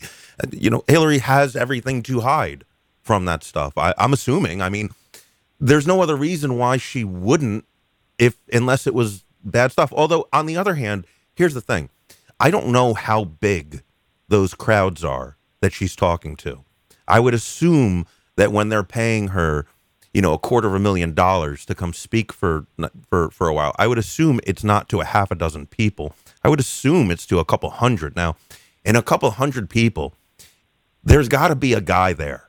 There's got to be one guy there in in in in one of these. You know how many dozens of speeches she's done. There's got to be one guy who's a Wall Street guy and high up there and happy with the money that he's making, but is guilty. He feels guilty because he really does believe in true classical liberal values or, or whatever, or, or doesn't like Hillary. There's got to be one guy who has sat at one of these meetings who doesn't like Hillary, who could just take his iPhone and record the speech and leak it. Why hasn't that happened yet? I, I wouldn't be surprised if it was played on the trading floor. I mean, I if they they've certainly paid a lot of money for it Yeah. uh, to get it to happen. So eh, who knows? But you know, the, the, the people at Goldman Sachs, and I think uh, Ted Cruz's wife is one of them. Uh, Mhm. they're all paid pretty well, and so there's a real, and and then they can get blackballed from the whole financial market if they were to do something like that. Uh, there's there's pretty strong self interest where you know not to release it. I think what was said on those things must be awfully bad if he doesn't want to it came up in at least two of the debates. She's not not releasing it, and she looks kind of you know the more that she doesn't release it, the more it looks like she had a uh, a 47% like Romney did uh, comment uh, that was taped. You know, who knows what she would have said in there. I, I'm surprised that Sanders as a candidate could not have get that done. But at the same time, right now Sanders is winning everything where I think Sanders, uh, if he can win California, and I have not looked at the poll data for that, Sanders, if he, if Sanders wins the designated delegates, it, it will be a huge question of what the super delegates would do. I'm not talking about the whole popular vote argument, but if he keeps on winning these elections and, and passes her by on the pledged delegates, uh, all of the super delegates will have to have a real big question. And I think there's a chance of that, but I think California is, is going to stop that from happening. I, I, uh, I agree. I, am not sure. If, I agree with you that there is a very small outside chance that Sanders can amass the delegates to win. I, you know, uh, you'd have to give me some pretty fantastic odds to take that bet, though. But I think the, he would he'd have to win the, the, yeah, the elected delegate. Yeah, and, and, then it's up to the super delegate. Okay, fine, um, but I understand all that. So uh, we're looking at like a, in my opinion, you know, to be extremely gener- to be extremely generous, I think a one percent chance. Where on the other hand, even if you dispute that number, even if you think it's five percent or even ten percent, uh, I think there's a fifty percent chance that Hillary's going to get indicted. I think she, I think she's in a lot of trouble and that has a yeah, far I mean, greater chance of, of derailing her, her campaign. Yeah, but is she just going to be protected? I mean, they, I think they already they already have all the information. They already know all of the stuff they need to know to make. Uh, if you if you listen to there's a there's some uh, a former judge Judge Napolitano has gone through some of the the different things of how uh, uh, it, it's not you don't have to have any intent for the laws that, that have been broken. It's just if she did it. If she had she if she was under the control of classified information and she did not treat it properly that uh, it then then that's the violation of the law. So i don't know why they haven't done it either. So i thought she was going to get indicted. I kind of thought it would have happened by now. I also thought that they were when all this stuff first came out and was bubbling up uh, that I thought uh, Biden was going to have to be shoved into the race yeah. just for these purposes. Well, I, I think what they're doing, I, I, I think they do have a lot of the evidence, but their case becomes so much stronger the further up the totem pole you go. So I know they've done things like, for example, the guy who actually physically set up the network, he was given a deal of, you know, he's completely scot free if he'll testify and give a, over everything that he knows. Okay, so now that's the guy who physically put together the network. That's pretty important. But Hillary didn't tell him to do it, it was somebody else. So they got all this stuff. He's been given uh, immunity, right? He took his orders from somebody. That's the next person they have to go to. And then they say, all right, well, it looks like it's going to be you who's going to be in, in jail for the for the next 20 years and they got to make them break. And then they got to go to the next one and the next one and the, so that takes time. And you know it it'll get you know the way these things usually go it'll get up to a certain point where they get someone high enough who actually is willing to do it. But then it's so much easier to link it to Hillary. If you just got the IT guy that's not enough. But if you keep going you, you understand? Right. But th- that's just for the destruction of the data. Uh, and, and that's kind of one set of charges uh, that that she actually actively destroyed the data, and uh, for some for some crazy reason she doesn't know how to uh, to wipe out a hard drive. There's a few commands that you can throw in there that will have the magnet just literally destroy the or hard just, drive. Or There's just ways of doing you don't even need to do that. You don't need to you don't need to use a keyboard. Just get a very strong magnet and put it on the thing. Put it on the hard drive. Done. Yeah, uh, uh, uh, yeah. Um, if you watch that show, uh, what was it called? Uh, there was a show on. Uh, what was it called? Uh, a robot, uh, Mr. Robot. Did yeah. you see that show? I love it. Yeah, loved it. Yeah, mm-hmm. yeah. They, yeah, it's a fantastic show. And then they, uh, there was a way where they, uh, they disintegrated some hard drives in that one. But the, the, you know, that's kind of one side, the destruction of the data. But she's already clearly lied about uh, that they, she didn't receive or send classified information. And then she also has lied about it being, she, she first started said, I never sent or received it. and then she switched it to I've never sent or received anything marked classified, and all of that stuff is untrue. Stuff has definitely been marked classified. I was I looked through the dumb database Listen, and I found no, one thing the- that was all, all these all these things that y- you're right. She's dead to rights. It's just a question of does she have enough muscle to wiggle her way out of it? And the Clintons have a great track record of being able to to get out of some pretty nasty things that she, she's done. That's why. I mean, if it was anyone but her, I mean, they like you said, it probably would have happened, or they probably would have been jailed. But I, I think they're just taking their time to really, you know, kind of lock it in, unless there's some kind of pressure that is that she has that's that's able to to get her out of this. I I don't know. I don't know. Well, there's the, the FBI guy. I guess is an, it's the FBI is an elected position, and once they're in, I think it's like a ten-year term, and then they're not uh, they're not prey to political will after they're in. So the FBI guy is supposedly very good and very impartial, um, and you know Obama has supported him in the past, and uh, this I guess when uh, Ashcroft uh, they were trying to Bush was trying to do something with Ashcroft, and Ashcroft was inside of a hospital bed and they they sent some people for Ashcroft to sign this bill or something to get it passed probably for beating up prisoners or something like that. Uh the same FBI director caught wind of it and stopped that from happening. Um so i mean he's he's been on both sides and you know acted very independently. Um so I, I'm just wondering if it's going to come down to uh, such pressure on the guy that he's just going to sit on it, and then if Hillary loses, she'll get pardoned by Obama, and uh, if if I, I- just I'm not I'm less confident it's going to come out anymore because they already have s- classified stuff that includes satellite you know imagery of stuff, signals intelligent, and and has names of agents that were Yeah. flying around on her unsecured e- you know Mhm. it, it's everything that she said is not true. And then she's come up with this new line where it wasn't classified then but it's now been marked classified. That's the only reason why it's classified. Uh, and there's no way that the satellite data was ever not classified. It's Right. always been classified. It's Yeah. you know so you know that could happen. And then and then sanders would be in it. The, the, the other thing that uh, I'm, I haven't heard any of the talking pundits or anybody talking about, uh, even though when Trump was running, they were running up to uh, Ben uh, Ben Carson and asking him, "Do you want to be vice president?" They were doing that way early. Nobody is running up to uh, Sanders and going, "Are you, do you want to be vice president?" Well, there's a good. Well, there, well, well, well, well, there's a very, very simple reason for that.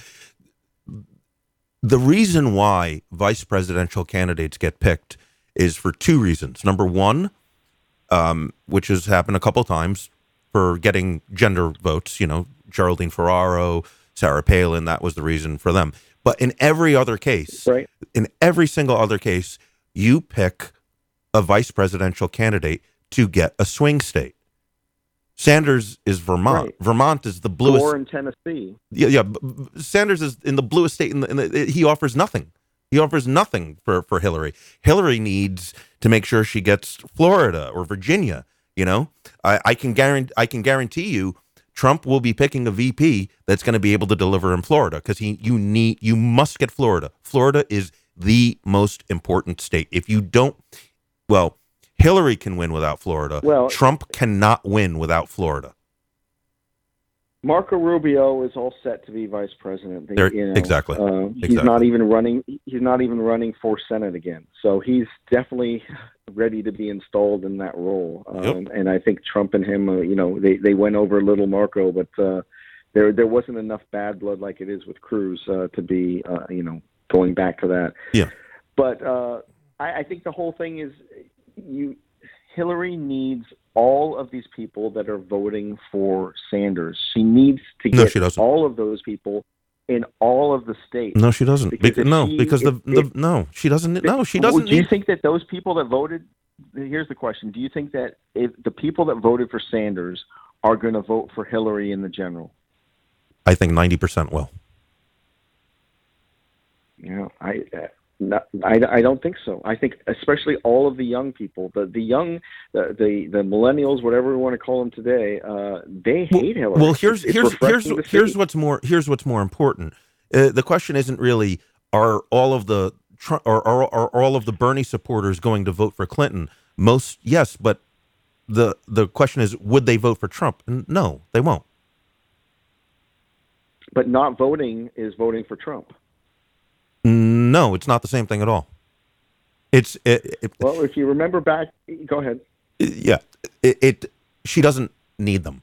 She and she, she doesn't. She's going. She's going to get them anyway. She's going to get them, and Trump's not going to get any of them, or you know, uh, to the point where it's it's it's statistically mute. Yeah, I, I one one way for sure if she didn't get them if if Sanders wins the the majority of the elected 90 seconds uh, delegates, and this is a, you know that's like a five percent scenario, but if he were able to pull that off, and be, he just keeps on winning right now, so who knows what's going to happen in these next set of elections. But if he were able to do that, then it would be the super delegates that would have pushed Hillary over and it would only be the, by the anointment of the superdelegates. And I think if that were to happen, that all of the people that voted for Sanders would never lift a finger to vote for Hillary. 60 seconds. Because they've been made fools of. Mm-hmm. That they went out, they did the support, they've been told, you know, uh, you know, the, there's this whole thing about voter suppression uh, on the, the on the Republicans, but this case is is the worst would be the worst suppression and of all, all history it, it's crazy what's going on. Uh, I mean, I, I'm just jaw dropped uh, by by what's going on with the super delegates, and uh, you know, I include now it, it doesn't matter on the Republican side as much, but that you can have the whole state of Colorado just have a committee decide how all the voters are going to go without a vote. I mean, I I didn't think that was even possible. I yeah, I was shocked I, I by knew that. that there's the electoral college and, and then you know i understand the electoral college and then there's delegates and then there's that they're voted for but i didn't realize you know in some Ten states are all seconds. some are by county and some you know i understand all of that stuff but i didn't know that you could just take the delegates from the state and just do it without the participation of any of the voters i, I actually did believe that the primary par- process you know except for the super delegates was a real process uh, it's crazy it's it's just uh it's like the Wizard of Oz. I mean, the, the curtain has been pulled back in this election season, and and Trump has done that. Yeah. So I, I do think that that Hillary is going to need to pick Bernie Sanders, and if she doesn't get Bernie mm. Sanders, I don't think she'll win. No, here's why she doesn't need to. It's because he's going to endorse her. There's no question about it. That he's going to endorse her. I mean, the only thing that would prevent that would. He, would be if he actually got to you know some huge number over the next few, years, which isn't going to happen, and he's going to endorse her.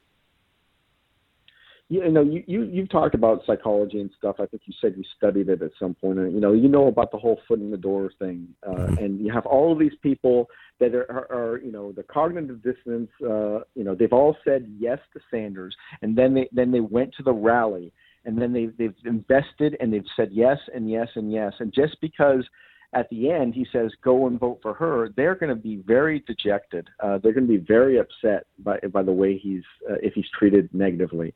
And so they they've invested and invested and invested yeah. over and over. Yeah and, uh, she's not going to she's not he has 30,000 people showing up to she's not going to treat him badly because she's not stupid. She's she's very very good politician. She knows exactly how to play the game. She's going to treat him very well. It's uh, and and he's going to take the bait and uh, that'll be that.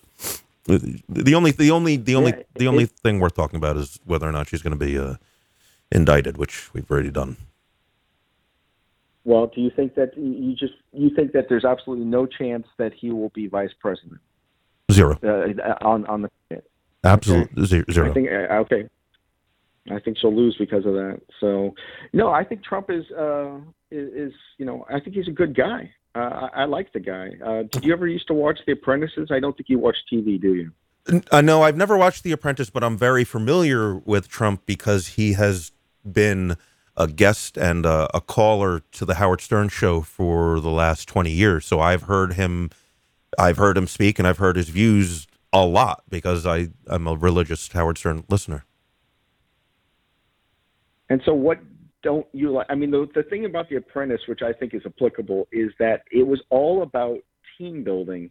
And you'd have one team working on one side and one team working on the other side, and they were both working on the same project. It's kind of, you know, um, it was problem solving, and that's what he did, and and that's that's kind of so I think it's applicable for an executive.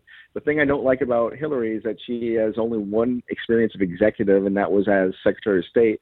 She utterly fails on that, uh, and. Uh, but and she's also a lawyer is the other thing. I don't, you know, uh, Trump is is also not a lawyer. Um, but you know, I, I just. Uh, so what you, you're asking me what what, right what do I what do I not like about Trump? I, I don't like, um, I don't like a lot of his views on on trade. I'm not looking. For, I am. I do not want a trade war with China. Um, that would be a disaster for Americans in terms of the price for the products that they pay. The tariffs don't work. I'm against tariffs. He's saying all these things about tariffs. I, I don't like that. I deplore his stance on national security in terms of that all of these reforms that we desperately need with like the NSA. He's against all of that stuff. He thinks he thinks that Apple. I think he I think he said they should have put uh, Apple in jail or Tim Cook in jail for that stupid phone in uh, in California. Like he is he is very authoritarian on some civil civil liberties issues that make me very uncomfortable. But I'm willing to swallow yeah. well, th- those pills yeah. for some of the virtues. Yeah, I'm not sure where he stands on all of that. Although I think that Apple was really stupid. Uh, actually, the government should have never filed that lawsuit. That, that, that was uh, the government. There is something suspicious that they decided to file that lawsuit rather than just walking over to Apple and saying we, we need you to get get you know get into this phone. I, I think they did that though. I, I, think they did ask first actually. And, and, then they were then Apple was stupid for refusing. And then somebody at Apple should have said, uh, "Okay, we're going to crack this phone for you, but." Uh, we never did it, you know, we were never here. They should have just cracked it and handed. And then some people have said that to uh, a guy that was actually an expert in security.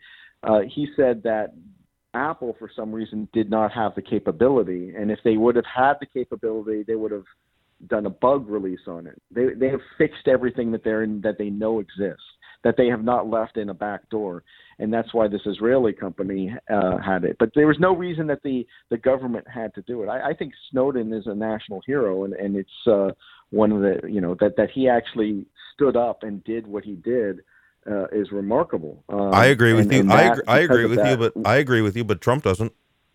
Trump thinks he's a traitor. Yeah, but the, yeah, well, I, but he, that stuff that he's been asked, uh, I don't know where his position was going to be on that. Uh, I think the only person that had a really strong position on that was Rand Paul. Mm-hmm. He was even speaking at Berkeley about this stuff, and uh, that never caught traction. Um, I mean, there was just an article about uh, Snowden uh, that said that you know everybody in the United States is tagged, uh, and I, I kind of feel that. Uh, but I also feel it's happening more from private companies than it is the government. Although the government built that gigantic data center, I think it's in Nevada, that can hold you know more information than anything ever ever developed. So it's scary what they can do. Uh, it's absolutely scary. Uh, and obviously, I've I've watched The Prisoner. Uh, have you watched that series recently? It's perhaps my favorite TV show of all time, the original. Yes, uh, yeah, I, I watched the uh, the beginning of the, the the one that they did, the remake of it, and uh, I could barely hack watching that at all. Right. But uh, no, the original, the one that, uh, yeah. So uh, a lot of that stuff on there is unfortunately uh, for my brain is so it's already we already have it. It's no longer science fiction of how uh, it can go bad. It's like they actually have that technology now. Uh, it's very, very worrisome. Um, so I I think that Trump will be better uh, than, yes. than Hillary though. Oh yes, because Hillary is so. I, I don't know where he'll stand on that, but uh, I do believe in America first, and uh, you know I do also think that uh, radical Islamic terrorists are, are, a gigantic threat to the globe. Yeah, and, that's uh, that's you know perhaps pro- that's perhaps one of the biggest reasons that I haven't mentioned yet this week that I am so pro Trump.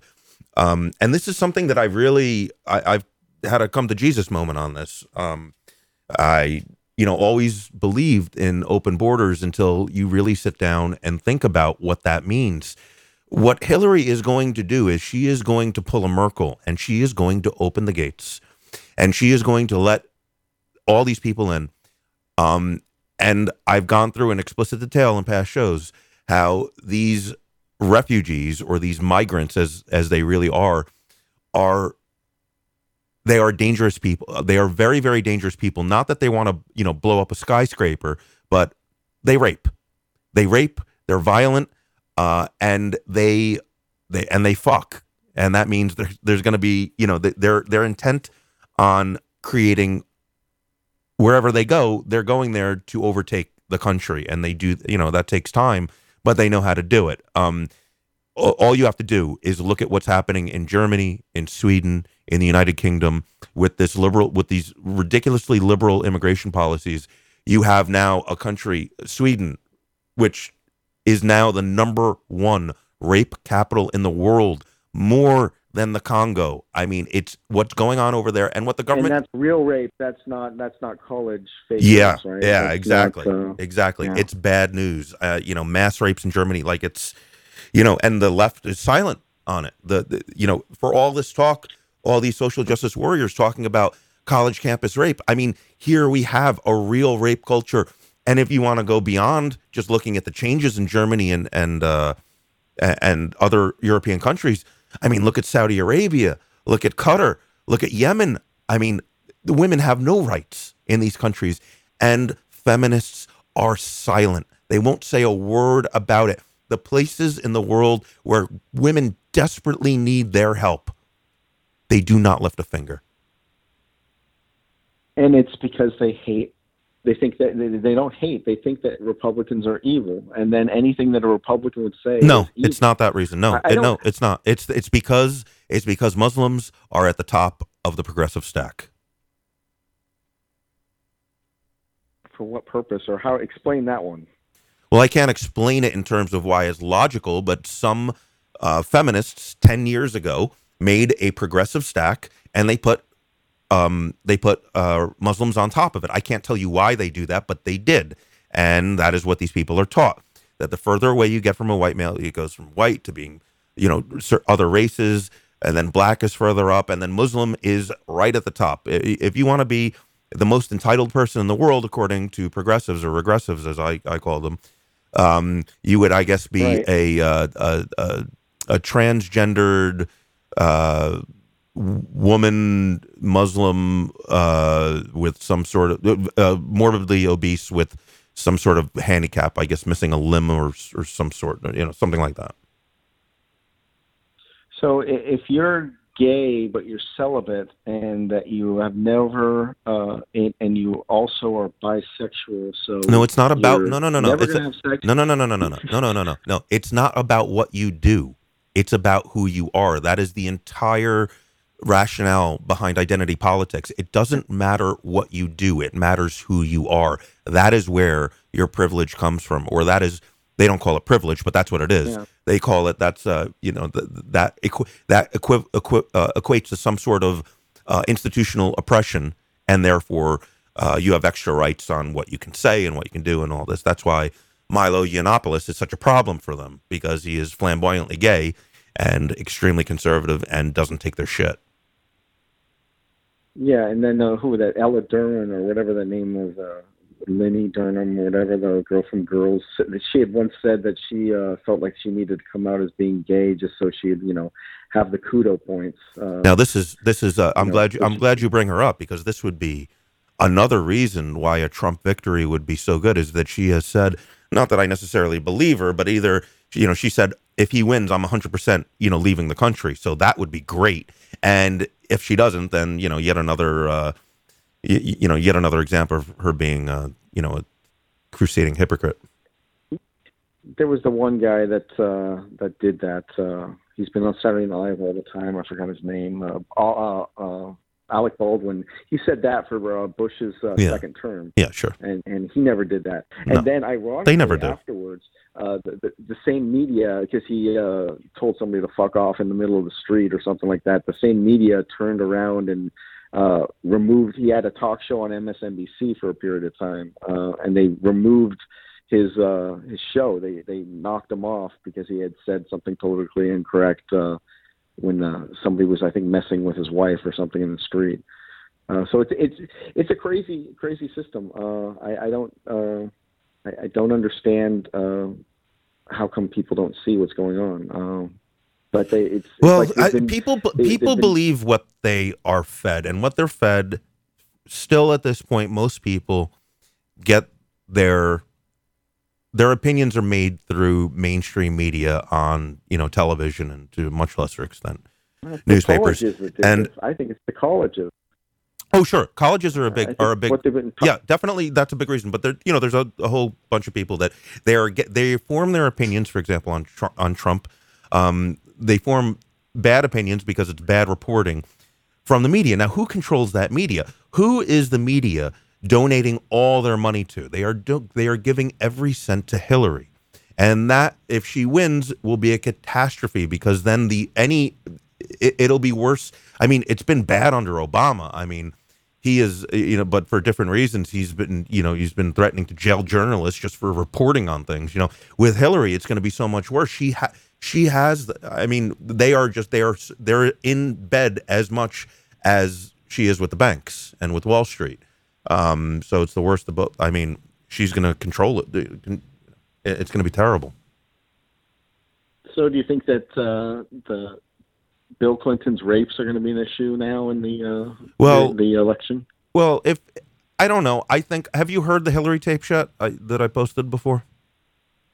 I heard those a long time ago. Yeah. Yeah, I mean, I came- think those they- can they- be- That was that was about eight months ago. I think. Yeah. Yeah, no, yeah, and they came up even before then.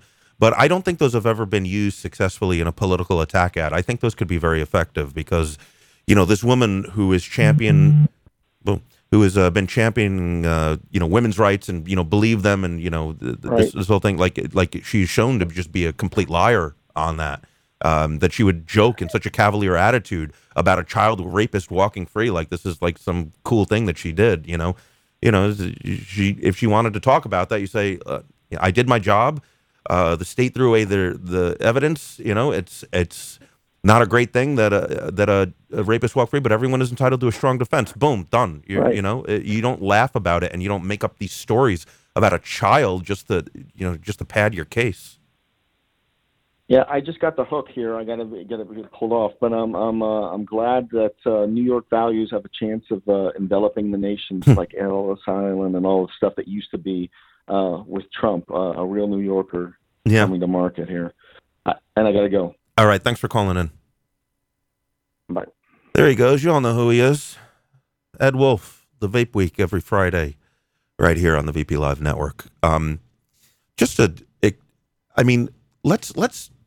Here's the here's the craziest example of, you know, the, the, these microaggressions. You know, things that, you know, like asking someone where you're from or comp or complimenting them you know when when you find out that they're here that their, their english is good you know they, they have like you- you're you're really not allowed to say anything um these days. Uh, here i never thought I, I saw this and i thought there's no way this this could be true but could you imagine that we have gotten to the point where if you characterize someone as hardworking that that is something that people would take to be offensive. Listen to this. You you, you can't make this up. This is uh this is not some weird blog. Some uh, this isn't some campus feminist. No, this is on MSNBC. Melissa Harris Perry. Listen to this.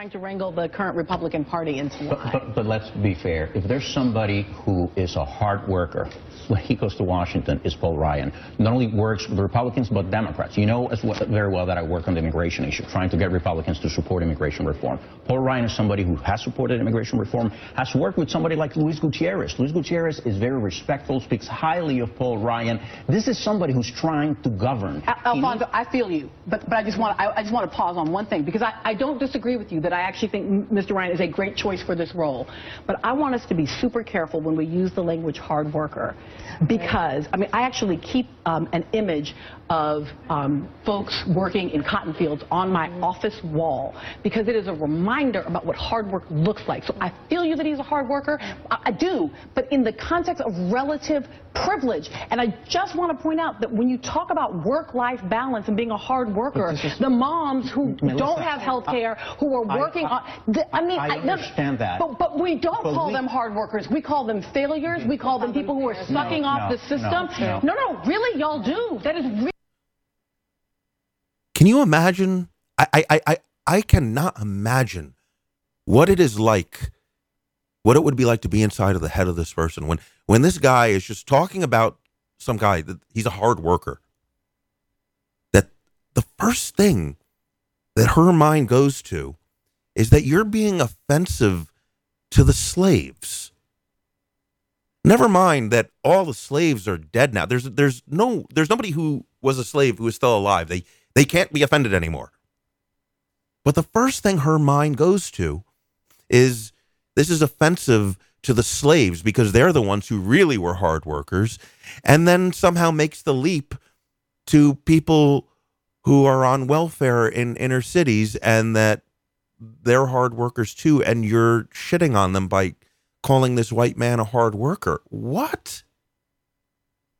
How do you function as a human with these kind of thoughts? Goes, oh, that's right. They give you a TV show. Wow. That can't make this shit up.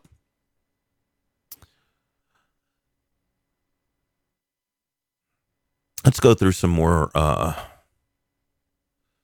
God, I got so many of them. Okay, we went through. Oh, this is just the stupidest, the stupidest story I heard all week. This one definitely takes the cake just on the stupid matrix. Okay, this was, I believe, in uh, Texas. So, um, black kid. It doesn't matter if it. Well, actually, it it, it appears to actually matter. Um, th- that, that somebody did some study that like the only kids that ever get investigated for using counter, counterfeit currency, which is what the story is about, only kids who actually get investigated at using counterfeit currency in school are black kids. But let's that's topic for another day. Kid goes to school.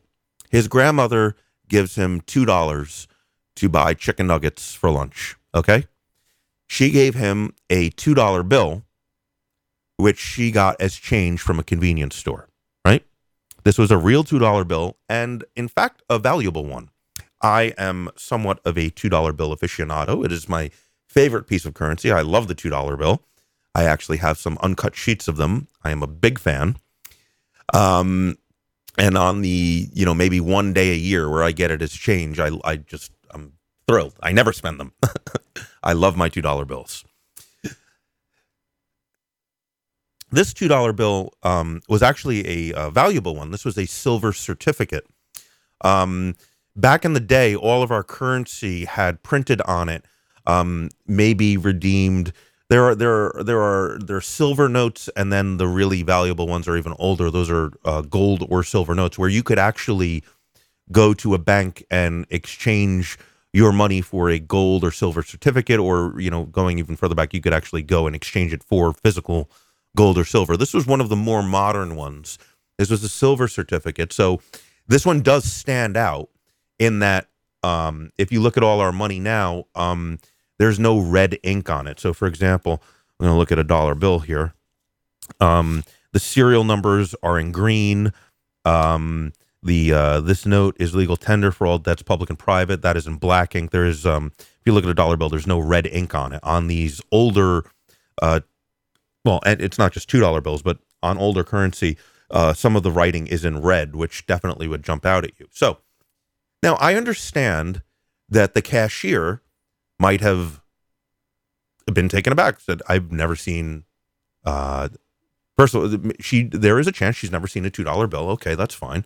Uh, there's also a pretty good probability that she's never seen a bill with red writing on it. Okay, fine. So she she's not sure. She doesn't want to get in trouble, so she says something. And this is where the crazy and the stupid start. So, like I said, the guy pays for the, kid pays for his chicken nuggets. Um. Uh. So the kid says, "I went to the lunch line and they said my two dollar bill was fake." He told uh, Channel Thirteen. Uh, they gave it to the police. Then they sent me to the police office. The police office told the kid that he's going to be in big trouble. Not just big trouble, but third degree felony trouble.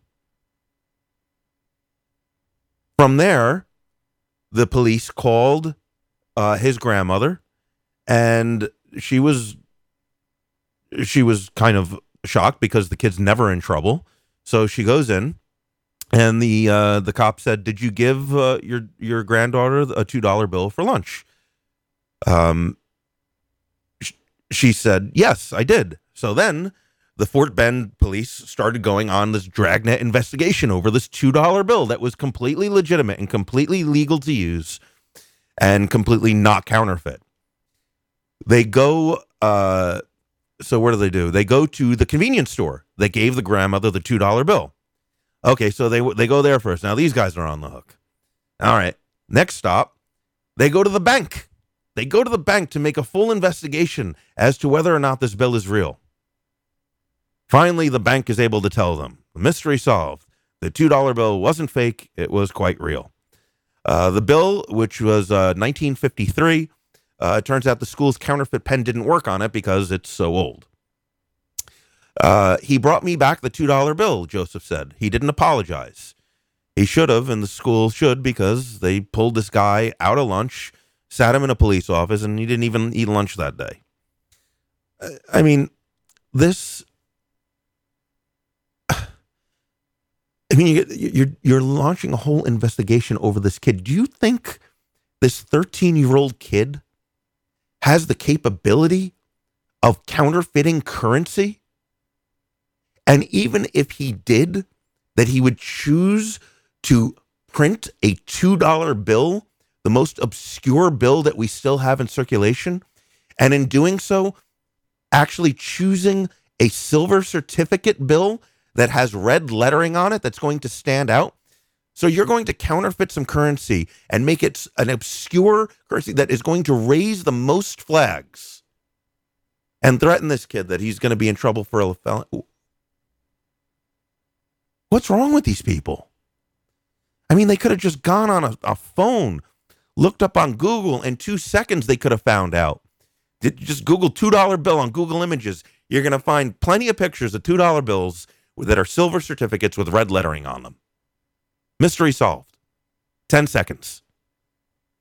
No, they go running around the whole city to the bank, to the convenience store, launch a full investigation for this poor kid. What a bunch of fucking dicks. Keep in mind, this isn't just one person. This is an entire police department doing a full investigation.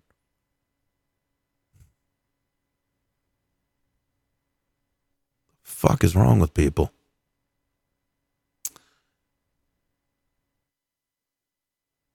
Just another uh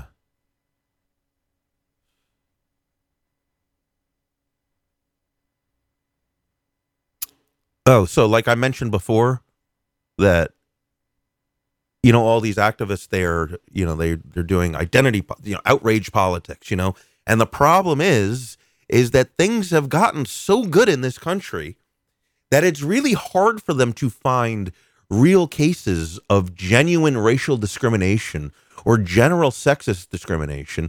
It's so rare that they have to make the shit up. So that's what this one guy did. This guy is a pastor in Texas. Everything's happening in Texas. And he is gay. So he went to Whole Foods and he ordered a cake and he told Whole Foods to write love wins on the cake. And then he came back later and picked it up. Now, mind you, when when you get the cake, it's not like in a box so that you can't see it. It's got like a, a translucent uh, cover, so you can see the cake when they hand you the box. You don't have to open the box; you can see it. So one would think that when you're standing there in Whole Foods, and when they hand you back the cake, and instead of the cake saying "Love wins," the cake says "Love wins," and then right in the middle in big letters, "Fag." So it says love wins fag, and there's no way you could have missed the fag because it's right in the middle, right where the the you know the clear part is. There's no way he could have missed that. It would have jumped out at you like you know, anyone would have seen that. And then what he would have done, obviously, we would have put it down and he would have taken out his phone and taken a picture, or taken a video of it, and then gone to the manager and said, What the fuck are you doing? Why did why did you write this is not what I asked for? Why did you do this? But that's not what happened. Somehow he didn't notice that it said fag on his cake. But then when he went home, he was able to take out his camera and make a YouTube video and make this whole thing about how he called, you know, how, how this happened and now he's going to call Whole Foods. And, you know, so turns out Whole Foods has security cameras. How about that? Who would have ever thought? And it shows that on their security cameras that this box and the cake that he bought is not the box that is in his YouTube video. It's a completely different box.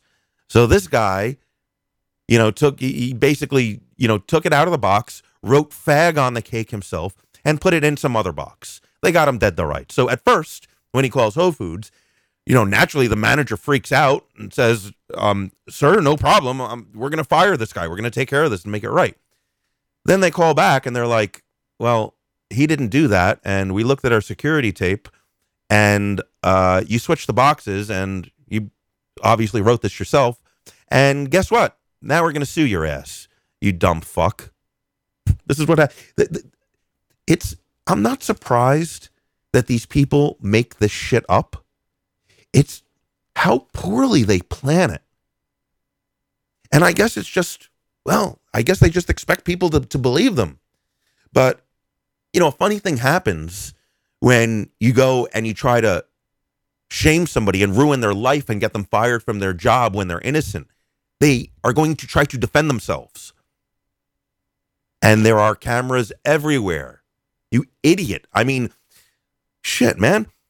If you're going to go do some shit like this, don't do it at Whole Foods. They got a million security cameras. Go to some local baker.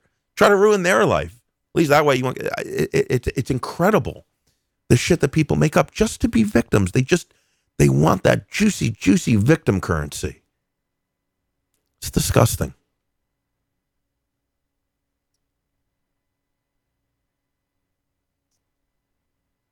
Um, I haven't been doing a lot of uh, police abuse stories. I used to do them every week, and you know what? I might as well. I should tell you why I've done it a lot less lately, and it's because um, this, you know, just like all of the other social justice, third wave feminist stuff I've been talking about, another huge part of the problem is the Black Lives Matter movement. Um, I, I've been covering police abuse for years on the show, long before Michael Brown, years before, almost every week, I'd have stories and I would cover them. Then Michael Brown happened, and they picked that one story that happened to be a time when a black, you know, a black person got shot, where their entire narrative was proven to be false.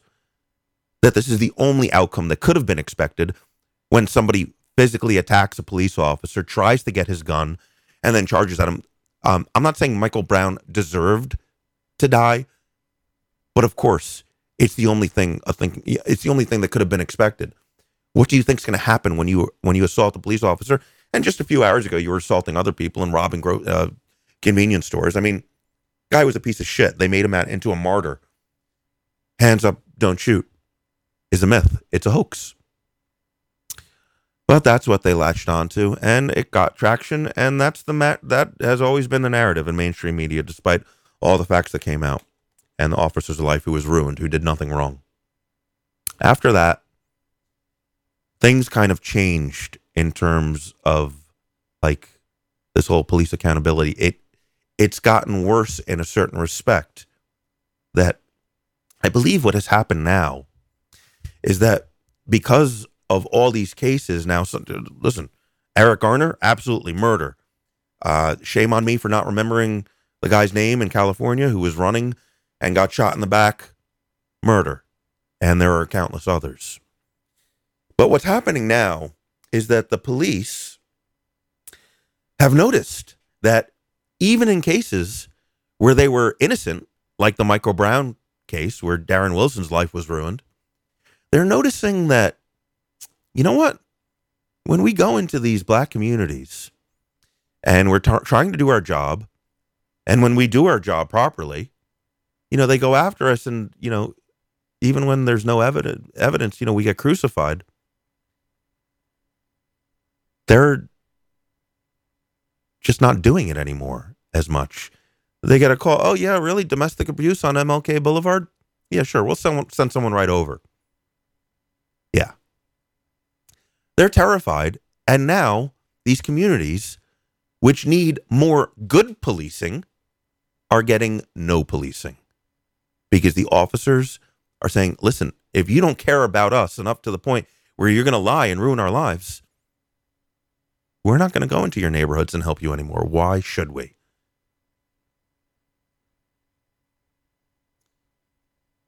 So, uh, on the one hand, there's a lot less of these cases now, not for the fact that there are any fewer bad cops. I don't think there's significantly fewer bad cops out there, just because cops in general just aren't having any of this.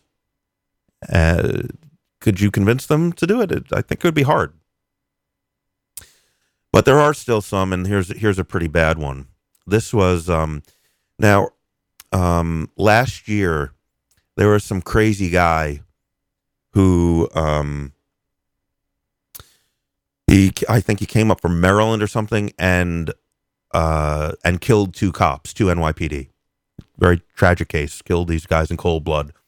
Um, not because they had, not that anything would justify that, but not because they had done anything wrong, just because they were cops and he came there to kill them and did. Uh, later, he committed suicide in the subway. So, what happened when this guy got to New York is that he asked this guy who drives a FedEx truck for uh, directions. Um, anyway, the guy didn't know who he was. He's just a stranger, and he gave him directions to where he wanted to go. Didn't think much of it after that. As a matter of fact, once it came out that this guy, um, you know, killed the two cops and he saw it on the news and everything, this guy, this FedEx driver, he went to the cops and he said, I have some information. I can help. This guy came up to me and asked me for directions before he went and shot the two cops. This is a good citizen.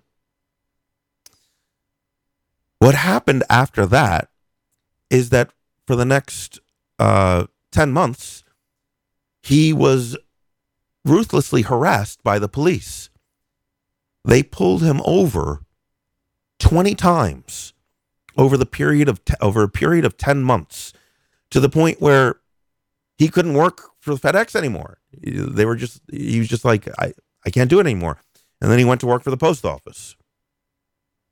They just they harassed him and for no reason. This guy didn't know who the hell he was. This guy didn't he, he had no connection to the killer. Just what, what any New Yorker does when, any good New Yorker goes, a stranger asks you for directions, you give him the fucking directions. Then, after being pulled over for 20 times over 10 months, two detectives approached uh, Mr. Baker. They waited outside his home as he left for work uh, last October. Uh, the encounter was uh, was captured by surveillance camera. Um, he got into his car.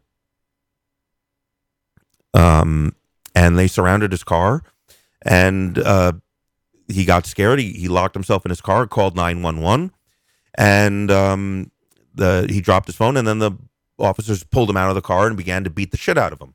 This is all. The video is captured on the nearby surveillance cameras, and the audio is captured on the 911 call, which, of course, cannot be destroyed and is public record. Um, he was seated in his car when they were beating the shit out of him, and then dragged him from. He uh, he sustained spinal fractures and a knee injury, and now cannot work. Um, thanks to the fact that this was documented on video and audio,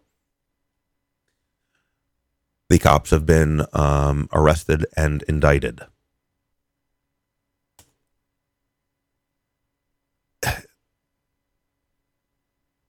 I mean, how How much of a piece of shit do you have to be?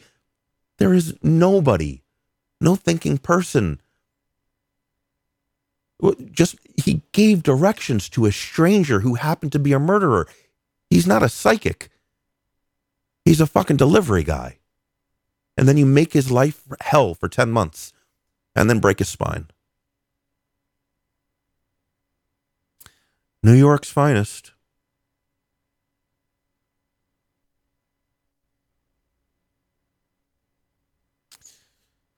Uh, let's do a couple more. Um, just to show you how nuts um, people are in Sweden, even when one of their own, this is a case where there is a social worker. So, one of the people whose job it is to actually help these refugees and migrants. Well, what happened to her? Well, she was uh, raped and killed by these migrants. So, what did her coworkers decide to do? They decided to have a memorial for her to to honor her.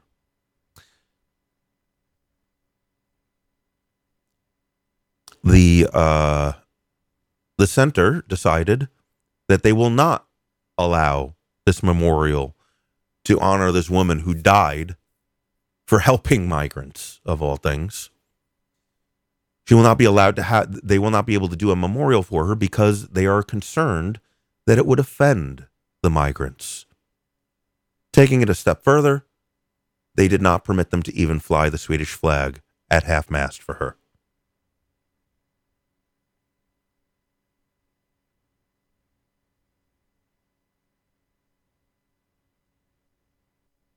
I don't know what's what it's going to take to wake up Europe, but it's you know. Don't look to your political leaders. Don't look. No, don't. You guys are fucked, man.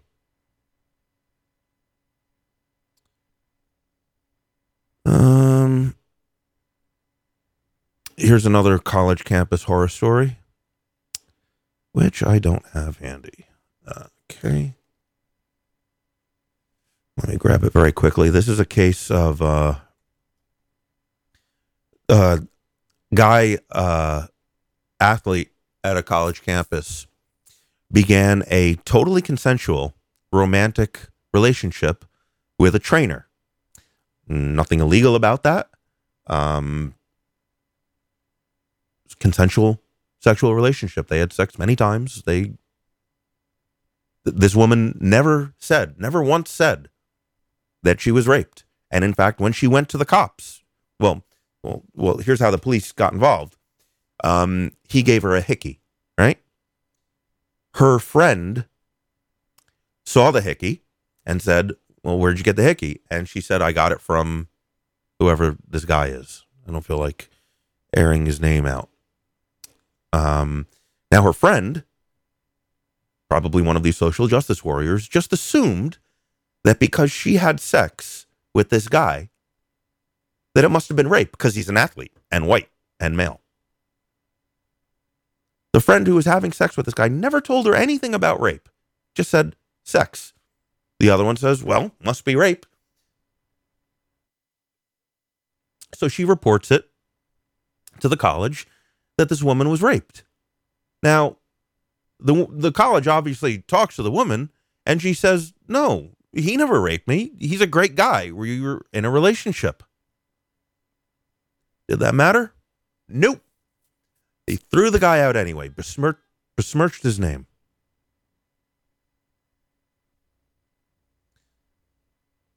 Now that's someone at my door. Now, normally, if I wasn't doing a show right now, I would hook my iPhone up to the speakers I have near the buzzer and start playing hardcore porn.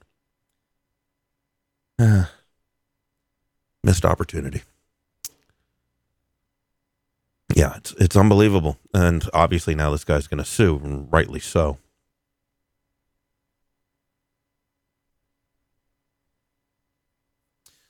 Enough, uh, enough misery for one week, right?